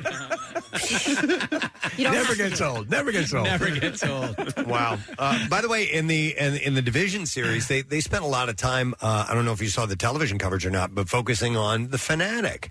And uh, you know, going on about what what a great uh, mascot he is and stuff, and and I wasn't even thinking about he'd be going to you know that we'd be facing it's uh, San Diego, who has a legendary mascot as well. Well, actually, the the the they have the, the I think it's a swinging friar is their mascot now. The San Diego the chicken, is who I'm talking about. Yeah, He's- the San Diego chickens. No, well, th- here's the interesting Retired? fact: he was a radio station mascot. He was, I think it was KGB. Okay, uh, that's a bad call letter. Right, right, right. Yeah, right. yeah, Maybe there's I got this that one association wrong. of KKK. KKK. well, we're gonna call it the KJBs. He was a radio station mascot that the that used to work Padres games. I guess it was the Oh. the rights holder for the Padres. Okay. And so everyone assumed it was the Padres mascot, but it was actually the radio station mascot. So the, the Philly fanatic is really the oldest. Uh, mascot. I think the, Mr. Met's been around, but I think it was a bobblehead for a long time. Listen, I, I, when I was in New York, and I, you know, and, and the Mets were my team uh, years and years ago. I- Even I hated Mr. Met. It, it, it looked like some. It looked like a guy who had a bad growth, Right. you know, and Yeah, uh, just just didn't work. But but uh, yeah, no, this is everything's poised. Yep, you know, and just it just And the Fanatic is uh, obviously the best mascot in, in history. Yes. And just when he smashes the helmet, or he, you know, I remember back in the day with obviously Tommy Lasorda. Right. Uh, the best, I don't know if you, so Tommy Lasorda, hate, obviously being from Norristown, hated the Fanatic. I was in a car with Tommy, and I happened to ask a very what, seemingly innocuous question Hey, Tommy, what do you think about the Fanatic? next thing you know, he starts going on, and, I, and next thing you know, he's screaming at me, spitting at me, and I, I can't turn the spigot off, right? I'm like, That's, it happened here with Nick. Yeah, I asked him a similar question, and I I couldn't believe that you know that somebody would hate a mascot at all, or you know what he is. He's just you know it's a class clown. But Tommy legitimately Hate- hated. really? Yeah. He wouldn't go out, and usually the manager back then would, would walk out the, the lineup card, and he would because he did the Nutra system. He would the fanatic would get behind him and imitate, you know, the, the pigeon toad you know, with the belly and everything. And the, the best was right there. You can see on the video. Yeah. Uh, but Watching- here's here's the best part: is Steve Sachs was a player on the Dodgers back then, right? Steve Sachs would would get his uh, steal Tommy Lasorda's second jersey and go into the Fanatics office say, "Here's a jersey. Don't tell anybody where you got it from," and he'd throw it in there. And then Dave Raymond would put it on the dummy that you're watching right now. And then next thing you know, Tom Lasorda would be screaming at his dugout, "Who gave him the jersey? Who gave him the jersey? I'm going to kill you guys!" and it was one of his own players. It was one of his Oh, own players. Right, Steve Sachs. Wow. Wow. I, I, listen, I'm, we're we're looking at footage here. I almost feel like he's just part of the act, and he actually loves a fanatic. There's probably a percentage that gets why that worked the way it did, but I, I, having met him and, and interviewed and listening to s- the legend, I bet there's a solid Yeah. uh, percentage of actual legitimate loathing. Yep, Yeah. Yeah. Well, the the other one too is uh, now this. he- I don't think this guy. I think this guy liked the fanatic. Bruce Bochy. Bruce Bochy, who's a manager for Padres for the Right. Giants. Bruce Bochy has a huge head. I mean, it's right out of what, what was that movie? Head. Oh yeah. Sorry about your Head move. Sputnik. Um, but the uh, so the, the same thing that the players uh, before the game, the fanatic would be messing around in front of the visiting dugout, and uh, always whenever Bruce Bochy was manager, the players would say, "Fanatic." Do Bochy, do Bochy. so then the fanatic would get in front of the dugout, and he'd pr- he'd hold out his like arms, like he's got a huge head, Right. and he'd be leaning to the right, like the head is basically causing him to lean to the right, and then leaning to the left, like he's going to fall to the left, then right, then left, then he'd fall down because he can't take the weight of his own head. and the- great. and Bruce Bochy would stare at him, just just not you know no smile, Oh, and the players behind him would be dying in the dugout. I love, I love, I love seeing stuff like that. Oh man. that's and you see moments like that in games like this. You yeah. know? Yeah. All right. So three hours before, before game time. Block party. Block party. Yep, it's All a right. 7:37 game Friday night. It is a 7:45 Saturday night and a 2:37 on Sunday. Oh, and by the way, uh, concert uh, at the, in South Philly tomorrow night too. So uh, prepare accordingly. I can take Mass Tragedy, do Smashing it. Pumpkins? Smashing Pumpkins across the street. Yeah. So um, I'm sure there'll be a lot of people descending into the the stadium complex. So if you can go via SEPTA, do it. Yep. Who's throwing out the first pitch? do You know. Uh, we haven't announced it yet, but I can tell you it's a uh, NLCS hero from years past, not too not too long ago. All right, excellent. All right, wonderful. All right, John. We'll talk to you soon, man. Well, hopefully you're going to talk to me next week. Yeah, for real. because that Yeah. means Let's we're in the keep it World going. Series. Yeah, Most we'll keep definitely. it going. All right. All right, thanks, guys. John Brazier, director of fun and games with your Philadelphia Phillies. All right. It's exciting, man. It it's is very much exciting. Uh, let's keep the excitement going. I want to go to this uh, caller. It's uh, George who's on the line. Hey, uh, George. Good morning to you, sir. Good morning. How are you today, George? I'm having a great day. Did something happen that makes you want to say "you who"? you who? What'd you get, buddy? What's that? What did you get? I won a thousand dollars. I love it. George is the latest winner in MMR's Yoo-Hoo Loot, adding to the large stack of cash that is being handed out from this radio station. Uh, George, whereabouts are you from, sir? I'm from Doylestown. From Doylestown, PA. Excellent. A lovely hamlet. You did the uh, the text or the app, or how did you enter, sir? I did it with a text. Very Oh. good, wonderful, and we're happy to give you a thousand bucks. Uh, and any idea what you might want to put some of that money towards? I don't know. I think now I might be putting it towards some Phillies championship series tickets. Yeah, how about that, man? nice job. All right, George, thank you for listening to MMR. We are delighted to give you $1,000 in cash, buddy. Yeah, thanks a lot, everybody. You got it. Congratulations. Courtesy of Horizon Services. And the next opportunity to win is in about 36 minutes. So we'll have another word coming up with you, Loot. Uh, while we are talking uh, Philly sports, um, I wanted to mention this, uh, and maybe you've seen this story, but uh, the Eagles uh, are putting out a Christmas record, not the uh, the Philadelphia Eagles, Right, not the Yeah. band. are putting out a Christmas record. Yeah, we um when we had uh, Connor Barwin in not that long ago, he had uh, alerted me to this. I can't remember if it was on air or off. And we asked him about it. He gave us Yeah. some of the specifics. Yeah, he's the executive producer, right? Uh, on this, by the way. So in December, Vera Y Records is going to release a Philly special Christmas, a seven-song album uh, showcases the vocal talents of uh, Jason Kelsey uh, and Lane Johnson and Jordan uh, Mulata. all singing on this with some other some guest musicians. Sure, things and like some that. some pretty good ones. Mm-hmm. Yeah, there's another uh the um oh cheese and crackers, man. cheese and Uh, crackers, well, H E double toothpicks. I'm just so mad at myself. Jordan Davis. Jordan okay, I- Davis. I, couldn't think of his name. Uh, Jordan Davis, uh, you know, the p- number one pick from uh, this past uh, draft. He's a decent singer as well. I don't know if he, you know, joined the roster a little too late to make an appearance on this. Probably, I album. think Yeah. these guys have had this in line for a while, and they they they're buddies. So yeah. you know, But the thing about Jordan Mailata is like he's actually like he's a really good singer. You Mm-hmm. Mhm. know, it's not like oh he can carry a tune. Well, the proof will be in the uh, in the album itself. Yeah. He was on The Masked Singer a few months ago. He was. Yes. On the off, on yes, the off he was one of the season. one of the Yeah. guys that ended up on that show. Yeah, Stay and- away from that show, me Wow, too. dude, and, like Jenny McCarthy. Oh my god! Uh-huh. Oh, I can't believe it's you. Oh. Who are you? I know we're not fans, but they put baseball on FS1 so that the Masked Singer could air last night. they like- put baseball on FS1 so that the Masked Singer could air last night. Because the Mass Singer is on Wednesdays, so they are putting baseball on other channels because the Mass Singer is so popular. It's so popular. Yeah. Well, I on don't know. network. Did you guys hear the rumor that people are saying Tom Brady's on the Mass Singer? No. I Yeah, did. because- I did not. Because uh, Tom Brady decided to take off Wednesdays this season. I mean, it's probably because he's old and he just needs an extra day off. But Right. some somebody put out there Yeah, into it's the not live, internet though. world. Yeah, the, I mean, I I would imagine they record it. Ah, But I think they record it on Wednesdays. Whatever it might be. It would be Just cool, though. Fun facts. So, uh, would you guys like to hear a little bit of this? Yes. Yes. Okay, let's play. Uh, and what song is this, Casey? Uh, is this uh, ple baby? Please come home. Uh, Santa Claus is coming This is- to okay, town. That's what. It is. All right, here, here we go.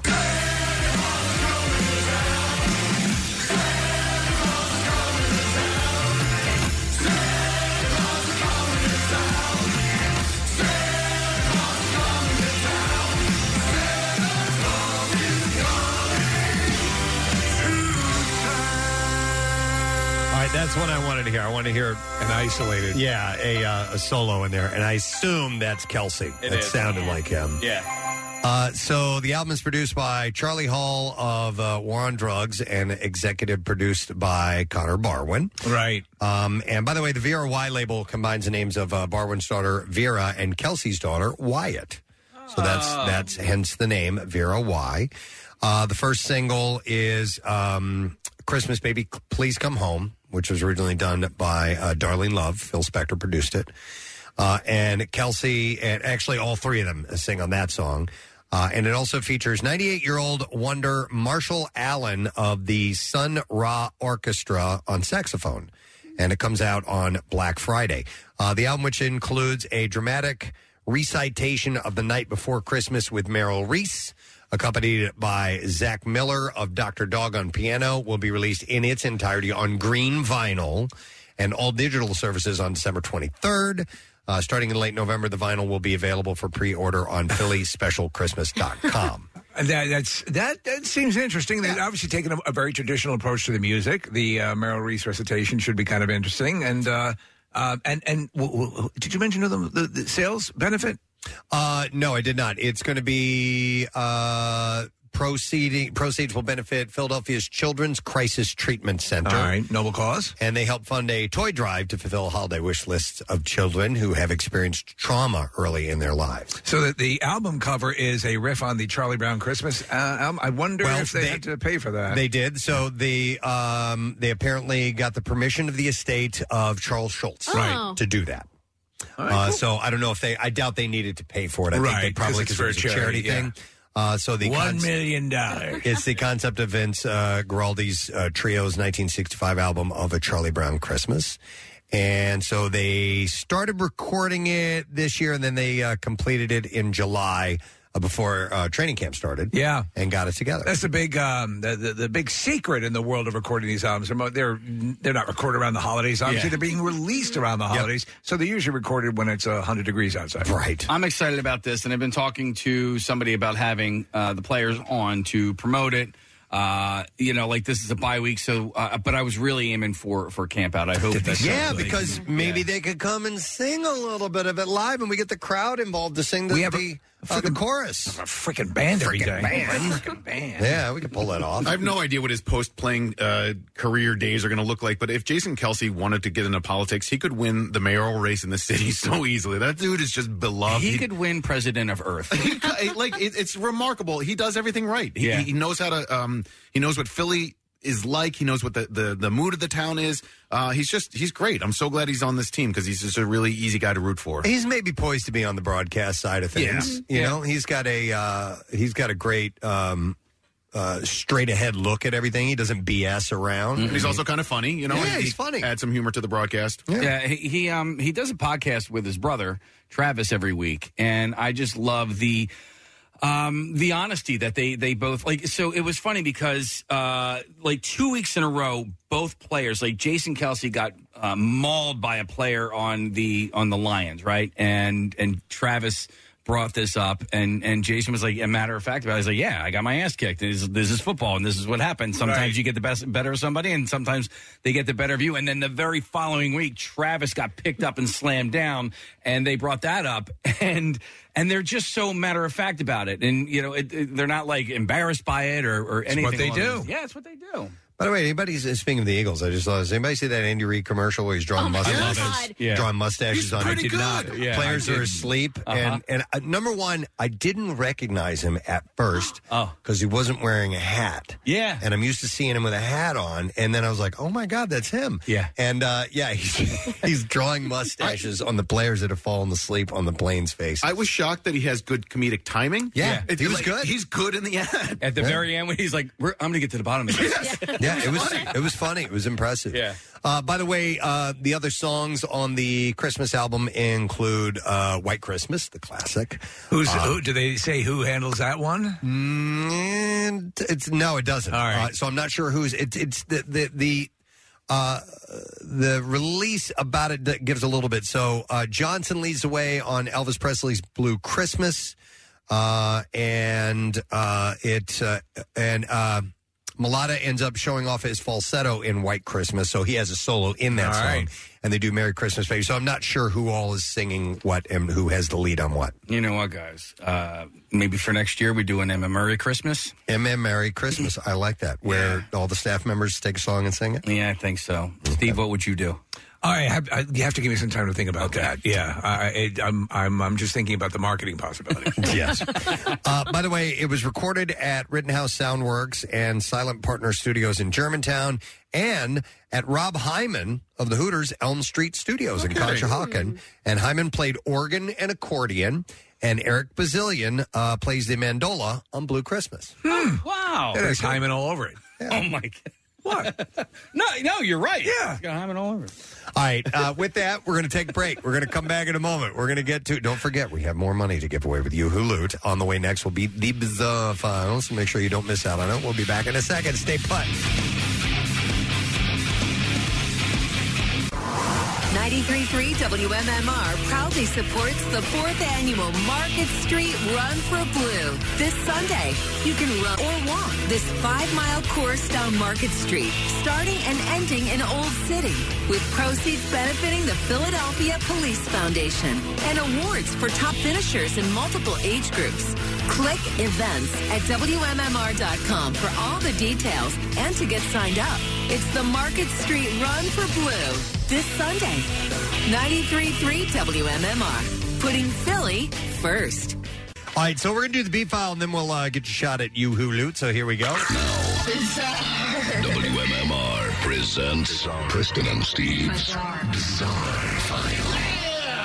Brought to you by Primo Hoagies. Watch the game with some friends this week, and you can score big and serve in style if you're having them over with Primo Hoagies. Order online at primohoagies.com. It's not just a hoagie, it is a primo. This story is out of Italy. At least a dozen coffins have been left dangling in the air after the collapse of a four story building containing burial niches at the oldest cemetery in Naples. So we're assuming that they're populated coffins. Uh, yes. Yeah. It is the second such incident at the site this year, with critics blaming the poor management of cemeteries in the southern Italian city. I don't want to see this. Authorities sealed off the cemetery, the biggest in Naples, by the way, as an investigation into the collapse of the marble building called the Resurrection. Uh, so maybe they're about to Oh, Ooh, yeah. come back to life. Uh, it got underway. No visitors were at the cemetery at the time of the collapse. Spaghetti. The That's collapse what the Italian zombies. was uh, preceded by a bang and a dense cloud of Oh my dust. God, we're looking at a picture of it. That's Yep. unbelievable. Ah. Yeah, it's a really tall building, uh, which is just stacked of uh, of coffins, and they're hanging out. It almost looks like it's an artistic statement. A separate investigation is continuing about the uh, uh, after about 300 burial niches were Ugh. destroyed in the collapse of a building in another area of the cemetery in January.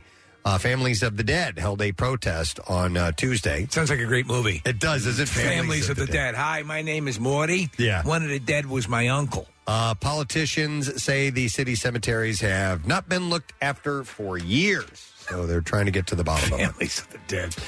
A 38 year old man has been charged in the fatal stabbing of his younger brother, who was found on the front porch of the family's Kansas City home with a sword in his chest. Wow. Old school. If that wasn't bad enough, uh, wait till you hear the reason that apparently he killed his brother.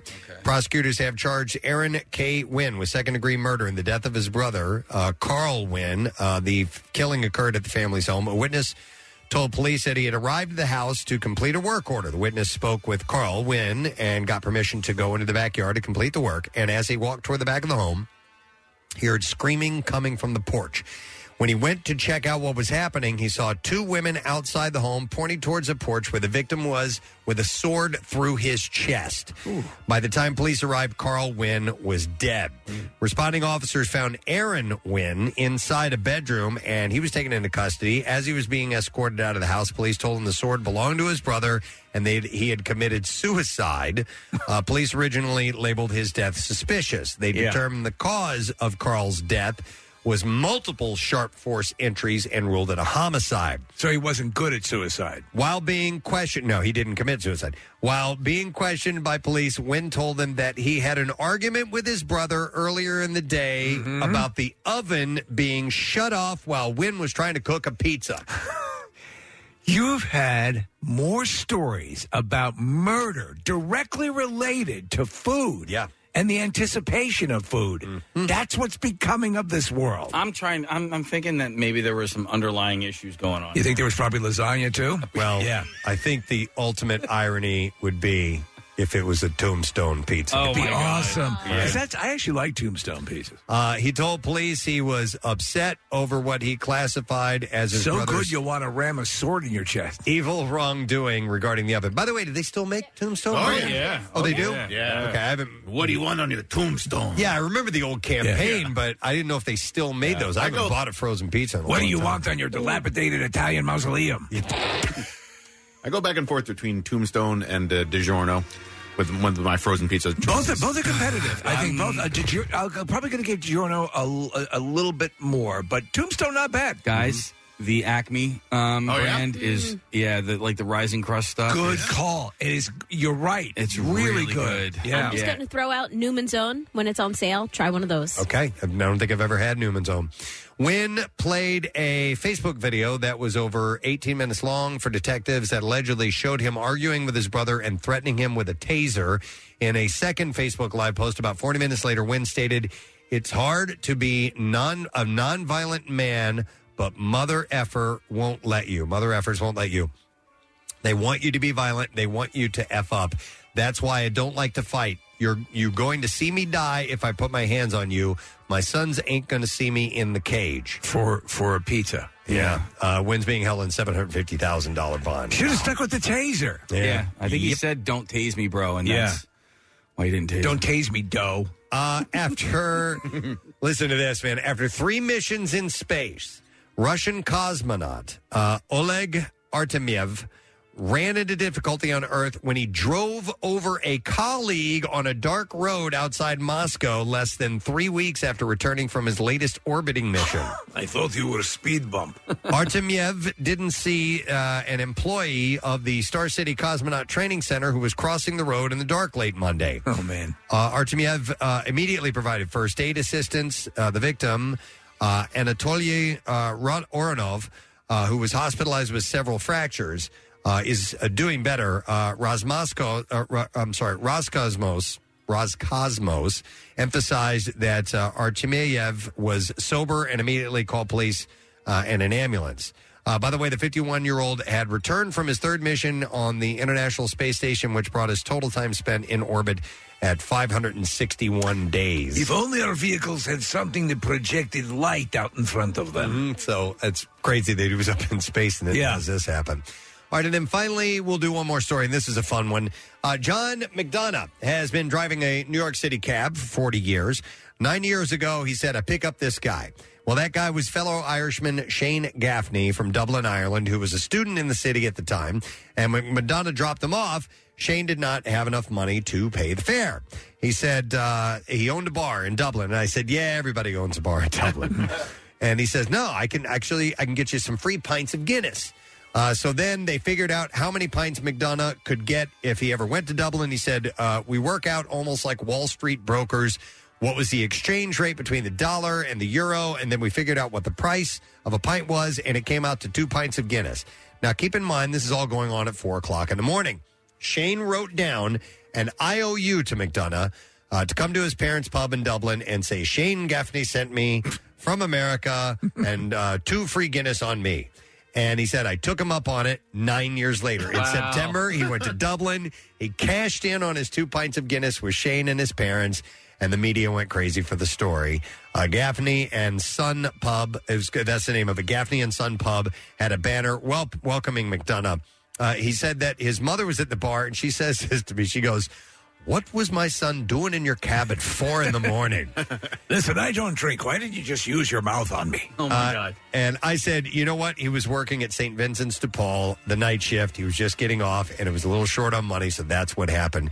And she didn't throw Shane under the bus. He said, "No, I saved him." Those uh, that whole family-run pub vibe in Ireland is so wonderful. It's so cool. When we were in um, Newcastle West, Yeah. a small uh, town, uh, ev- there were all these family-owned bars, and they all had their own vibe. It was just terrific. Yeah, and we ended up hanging out with those family members. Yeah. And we we went to some private party, some, some private family party at one of the pubs, which is a couple pubs down from where we were broadcasting. Had such a great time. We got back from something late. I mean, we were there over. We, we- you know, the Guinness was giving away pubs. We were at Y100 at the time, and I was my wife was with me, and and uh, we got impressed. I don't know if you remember, but they, they actually went upstairs to their own kitchen, not the kitchen in the bar, because the, you know they were kind of closed for that, and they made they made Claire a sandwich. yeah. Uh, speaking of Guinness, have you seen the commercials with Joe Montana and uh, advertising Guinness? Have not. They, they're very interesting to me. They're really straightforward. There's, it's not gimmicky at all. It's not even Joe Montana like hawking the beer. Yeah. It's just uh, it's black and white like the beer is. Um, and I, I just for whatever reason got completely sucked into this ad. And I was like, this is a really good commercial. We have the audio of it, Nick. Dad, can I talk to you for a while? Right, yeah. Weird. You know what I'm talking about. yeah. Uh, did it make you thirsty?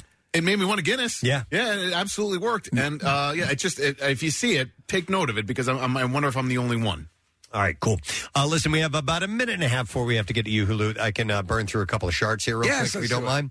Uh, this says, hey, I reached out to Nick, who told me you were the person to reach out to for a shard out. My wife, Casey Young, has been a listener since she was 10 years old. 10 years, man. And she's now turning 33. Oh, wow. I know. Oh, no. Uh, she's been trying to get on the show one way or another, whereas calling in or applying to participate in the Harry Potter contest. Uh, the only time she made it on the show was when Kathy mentioned she saw a girl walking in Bridgeport listening to your show out loud. And yes, she was too shy to say hi, but well aware of who Kathy was.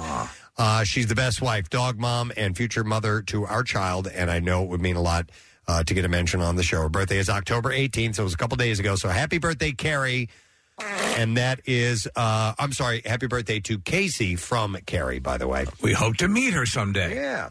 Uh, here. the campout's coming up. Is another one, and it says, uh, this is for, he wants, eh, this is from Jonathan uh, Domino, uh, who wants a shout out for his cousin in law, Phil Rector, in parentheses, nearly killed her, uh, who lives outside of Washington, D.C. It'll be his 35th birthday. He usually podcasts the show the morning after it's aired while he goes for uh, his like a billion mile run.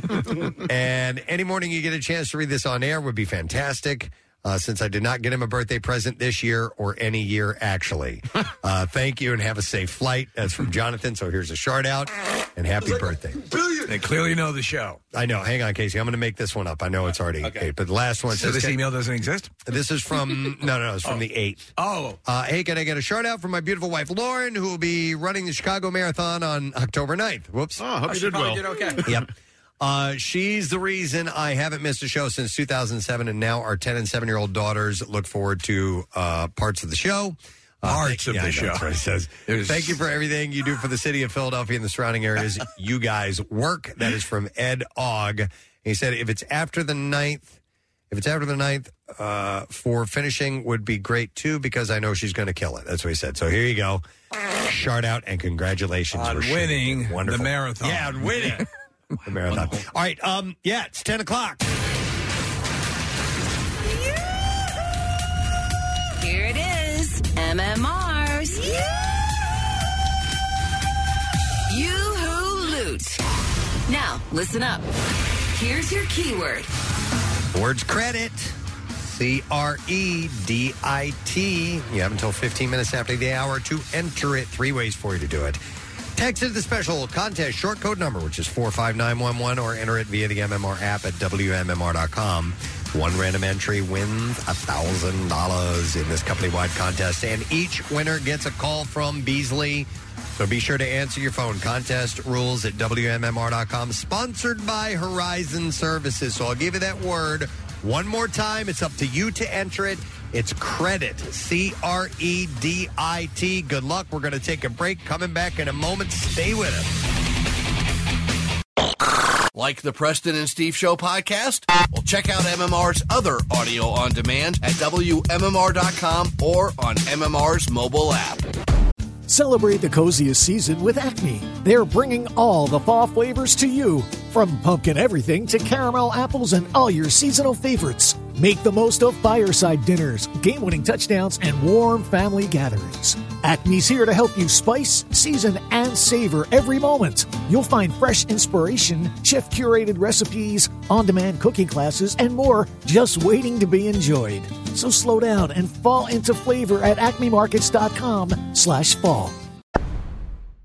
Now, back with more of the Preston and Steve Show podcast. Um, lesson question. We are going to give away a pair of tickets for the Philly Burger Brawl that's been rescheduled uh, for November 6th uh, because of uh, the Phils playing this coming Sunday. Uh, so it's going to be at Xfinity Live. The question that I have for you this morning which restaurateur does Casey sometimes pray for? 215 263 WMMR. All right, let's see if you heard that earlier this morning. All right. Which restaurateur does Casey sometimes pray for? It's strange. In the 7 o'clock hour. 215 263 WMMR. Let's see if you know. We'll do the trash while you call in. The trash business is a gold mine. 93.3 WMMR with Preston and Steve's Hollywood Trash. Brought to you this morning by Jersey Mike's. Planning your game day football feast? Jersey Mike's has got you covered with everything you need for a great party or tailgate.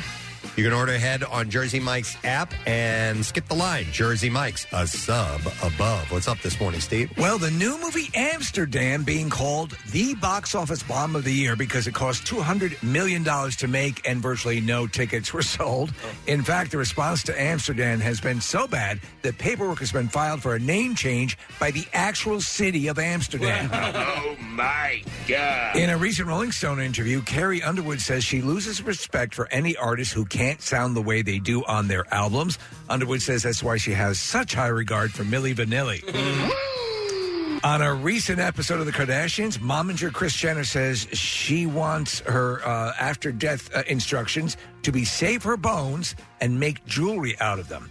In the same episode, Chloe reveals she has asked that her pelvis be turned into a carport. and that's your highlight. Let's go to the phones, get an answer to the question which restaurateur does Casey sometimes pray for? And James is our first caller in, so we're going to go to him. Hi, James. Morning. Good morning. How you guys doing? Good, James. All right, so which restaurateur does Casey sometimes pray for? It's got to be Colonel Sanders. Yes! Colonel Sanders. Hang on, James. Got yourself a pair of tickets for Philly Burger Brawl, which has been scheduled now for November 6th, a Sunday. And uh, you can enjoy unlimited samples of burgers from over 60 of the area's leading restaurants and chefs, plus live music and activities all day. Tickets are on sale now. Proceeds benefit both the Philly Parks and Rec at Risk Teen Initiative and the School District of Philadelphia's after school programming. WMMR.com to get all the details. Do you realize we've had back-to-back days where we focused in part on Kentucky Fried Chicken? Uh, it was uh, Nick's fight with Andrea, his girlfriend, about fried chicken. Oh, that's right. And we ended up talking about extra crispy. Yeah. And uh, today it was a tribute to Colonel, Colonel uh, Sanders himself. And it's also that guy's birthday, George Weiner. Oh, Who yeah. played Colonel Sanders. Who played Colonel Sanders in Spaceballs. Mm-hmm. It all comes back to the Colonel. Full circle. We got one more day to fit in a Colonel Sanders reference. Well, We're gonna do it. I think we can do it. tomorrow. Probably a little connoisseur action. Uh, yeah, this is Yeah. true. All right, we'll find a way. We'll see about that. All right, uh, music news. Preston and Steve's Music News on 93.3 WMMR. Brought to you by uh, Dylan's RV Center, and you're going to find the hottest deals of the year on thousands of RVs from New Jersey top dealers at the Wildwood RV Show, and that's October 21st through the 23rd at the Wildwoods Convention Center. Slash says that Guns N' Roses have a couple of epic songs left to release. Really? Yeah, I said in an interview recently, I want to go in and cut a whole brand new record at some point, probably sooner than later. Do you think they're going to cover the song from First Blood? Oh, I don't know. What was it? There's a road. or... There's a long road. There's a long road. Uh, but other than that, he said we still have.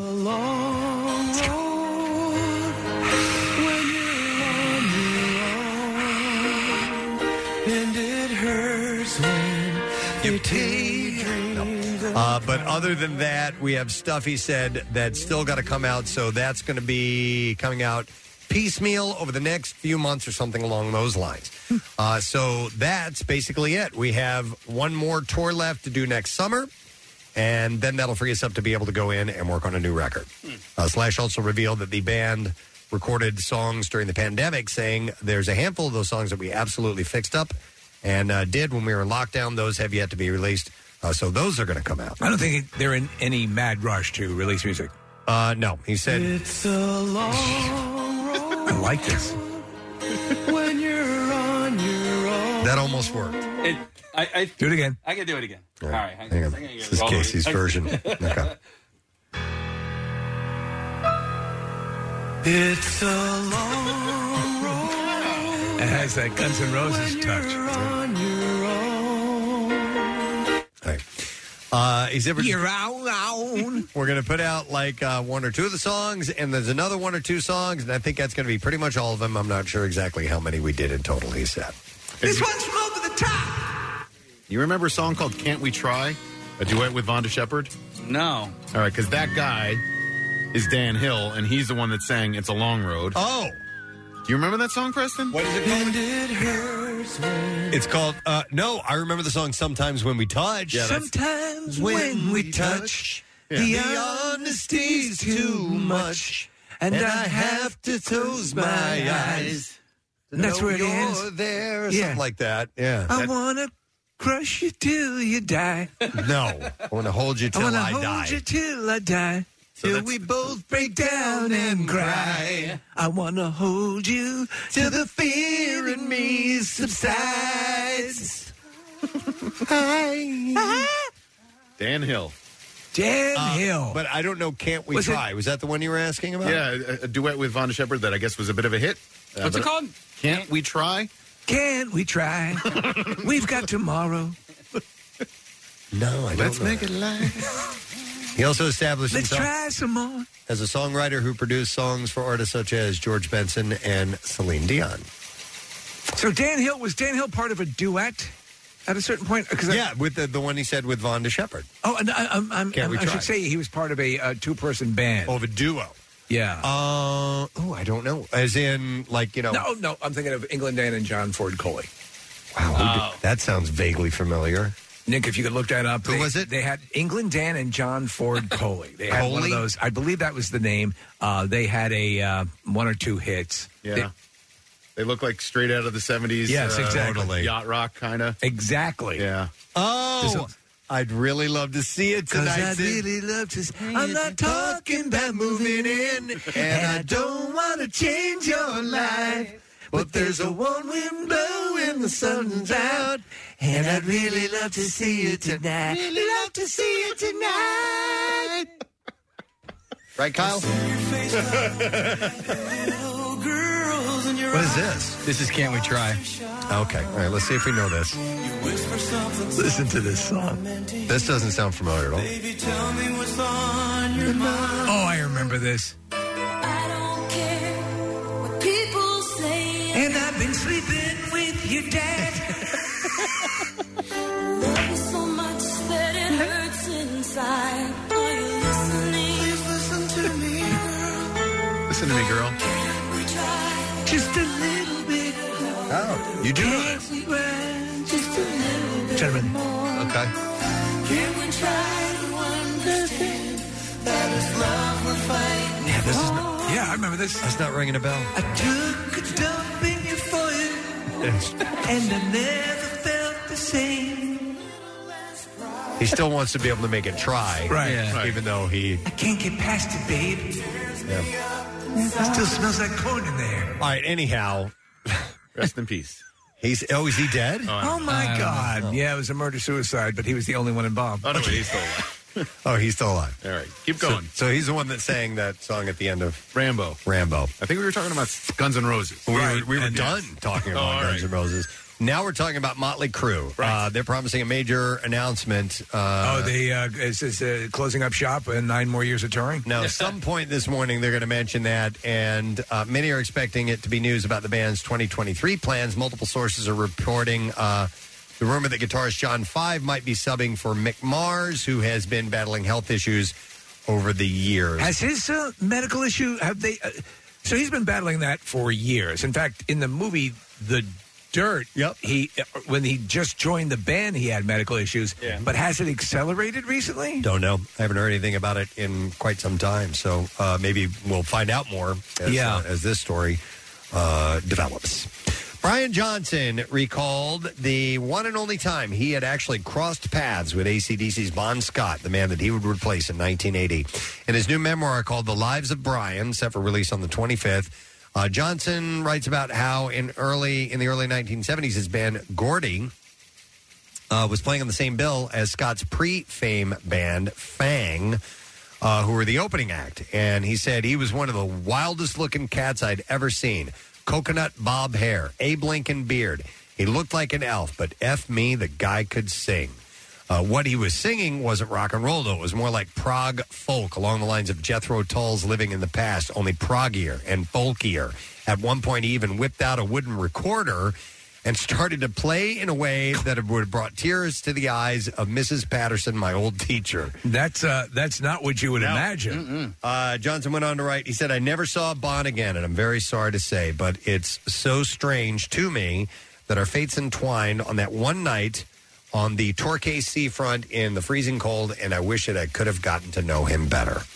It's wild that um, again that the replacement singer would go on to work on the seminal album associated with the band. Yeah, yeah. I mean, it's very rare that something like that happens, and uh, uh, they went on to you know exceed their their former fame with Bon Scott. Uh, and speaking of metalheads, uh, Judas Priest bassist Ian Hill says the band's Rock and Roll Hall of Fame appearance could be a catalyst for reconciliation with former guitarist KK Downing, or it could make things worse.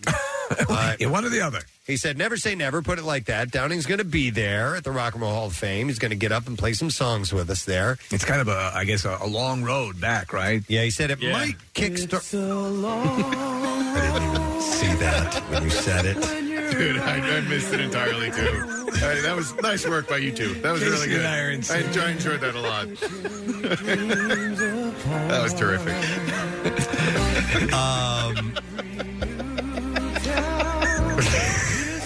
Um, that was good. He said it might start, kickstart something. We just, that's already hotkeyed. I can tell. Uh, yeah,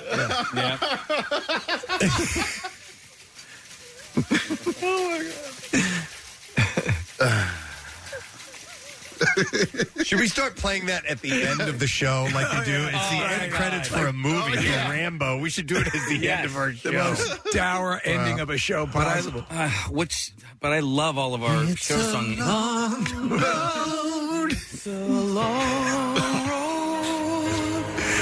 When I'm coming home. I forgot where I live. And it hurts when they tear Okay. Uh, They sold my address and my shirt. uh, he continued saying, "It might kickstart something. I don't know. On the other hand, it might just pull us apart." All right, there you go. That's it. That's all we have in music news for you. Santa's got to go. Santa's got to go. Yep, there you go. Yeah. Uh, Santa's got to go. I need you to stop talking. Dude. What? It just it's almost Friday. We just if, Yeah. we, if we break right now, come back, do the letter, and then then it'll be Friday. It'll be Friday. yeah. All right. So So let's just do that. No sad, bro. We'll Yeah. take a break. We'll come back in a moment. Letter of the day for the word of the week. When we return, stay with us. Love MMR? Buy some gear. Check out the rock shop at WMMR.com. Hey, you've heard us talking about Krista. She's beautiful, classy, and brilliant, and she's so easy. Krista is Steven's most loved engagement ring. Picture her a bright white, high quality, round, brilliant cut diamond expertly set into a classic solitaire Tiffany style setting.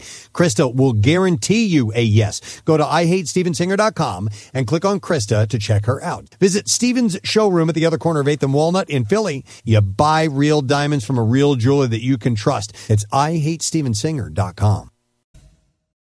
Now, back with more of the Preston and Steve Show podcast. The Preston and Steve radio program coming to a close for this Thursday morning. Good time had by all, hopefully you included, uh, as we had some great guests and gave some money away and just uh, kicked around a bunch of things. Talked about Colonel Sanders. sure did. We sang some songs. some learned the Rambo songbook. I love that we.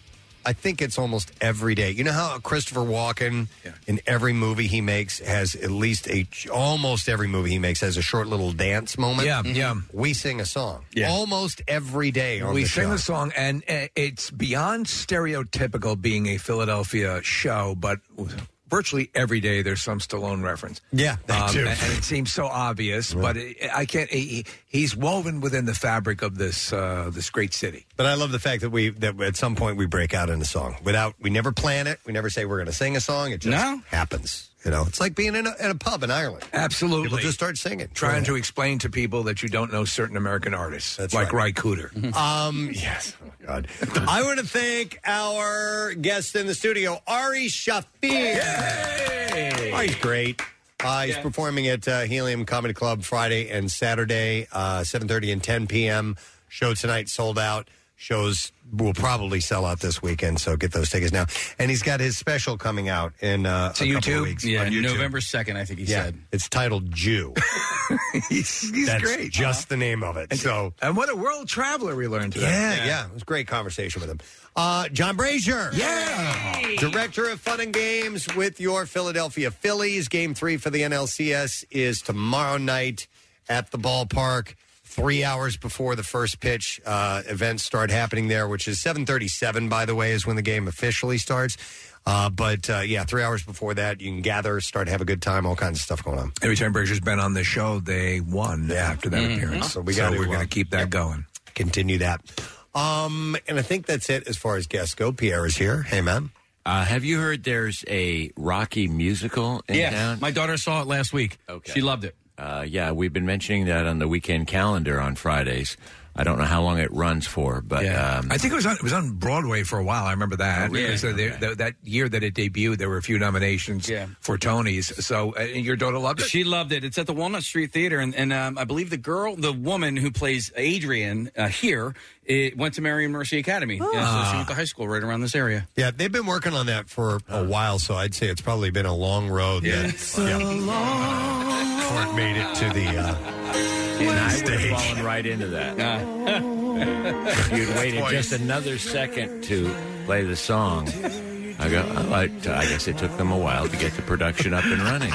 And then, you know, to take a show out on the road, and it is a long road. I feel like we have in the past, and I'd love to do it again. Uh, name that end uh, movie Yeah. credit, end credit song. Especially from the 1980s, because they No all doubt. have this I love that. similar vibe to them, and we did do it a long, long time and it ago. was hard but a lot of fun and then there's the one that i've i need to accrue more and maybe i'll call upon your expertise uh, pierre the the subtitle to a song like uh, you, you know what i'm Oh, saying yes. so it's the the title that you think it is but it also has more to the title Yeah, like, like- hemorrhage in my in my hands Right. From Fuel. Right. Or uh, Jimi Hendrix Voodoo Child in parentheses slight return. Right, right, right, and I, so to go with that the, the parenthetical and see if they can name the song. Oh, like it. yeah, yeah, we'll try it. All right. Um. So, letter of the day. Yes. Preston and Steve on 93.3 WMMR. Now, the Daily Letter. And the Preston and Steve show is brought to you today by The Letter. I, as in, it's been a long road. Yeah. It has. It's a long road when you're on your own. All right, we're going to give away on Leave Me Alone uh, tomorrow a Pizeek round barbecue and fire pit Oh, kit they're wonderful, especially on chilly evening. from Landis Block. And Landis Block, you can start imagining your own backyard paradise by looking into the photo gallery online uh, at landisbc.com. They have some great stuff. You ever go on their site? Really, really cool stuff. Excellent. Yep. What's up on your program today, sir? Uh, Yoo-hoo Loot possibilities at noon and 3 p.m. Uh, also, uh, workforce blocks of Tom Petty and Leonard Skinner and U2.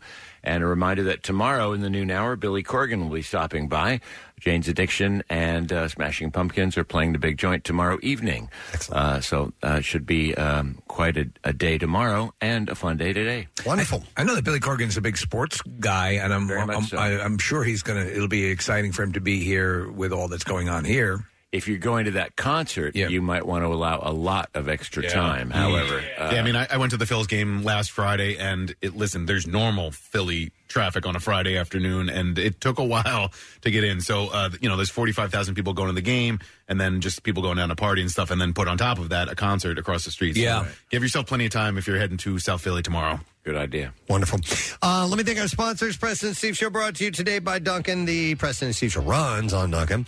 Also, Acme Markets, fresh foods, local flavors, and by Squeezed.com. Feel great and lose weight with Squeezed. Tomorrow on our program, No Sad Bro Friday. Yes! We'll have director Ryan Johnson back in our Oh, nice. studio. Yeah, really, really cool. So he's got the next Knives Out film that's The- coming out. I love that they're making a series out of these movies. Uh, we'll also have Kelly Ripa. Ripa! Ripa will be joining us. She's got a book out. And uh, UFC or uh, mixed martial arts fighter uh, Eddie Alvarez will be on Excellent. the program too. And uh, all Friday things will be taking place. That's it. We are done. Ray John, have a great day, and we'll see you tomorrow, friend. Bye bye. Preston and Steve on 93.3 WMMR. Bing there. Doo doo be do. Doo da da doo dip a doo doo bop boo bop boo bop ba dee da dee doo bop bop bop bop bop. Go f yourself, San Diego. We all have that friend who wakes up early to go get everyone McDonald's breakfast, but the rest of us sleep in. This is your sign to thank them. And if you're that friend, this is us saying thank you. Grab the perfect get up and go breakfast for you and your crew. Right now, two soft and fluffy, fully loaded sausage burritos are just three bucks on the one, two, three dollar menu. Price and participation may vary. Single item at regular price cannot be combined with combo meal. Ba-da-ba-ba-ba.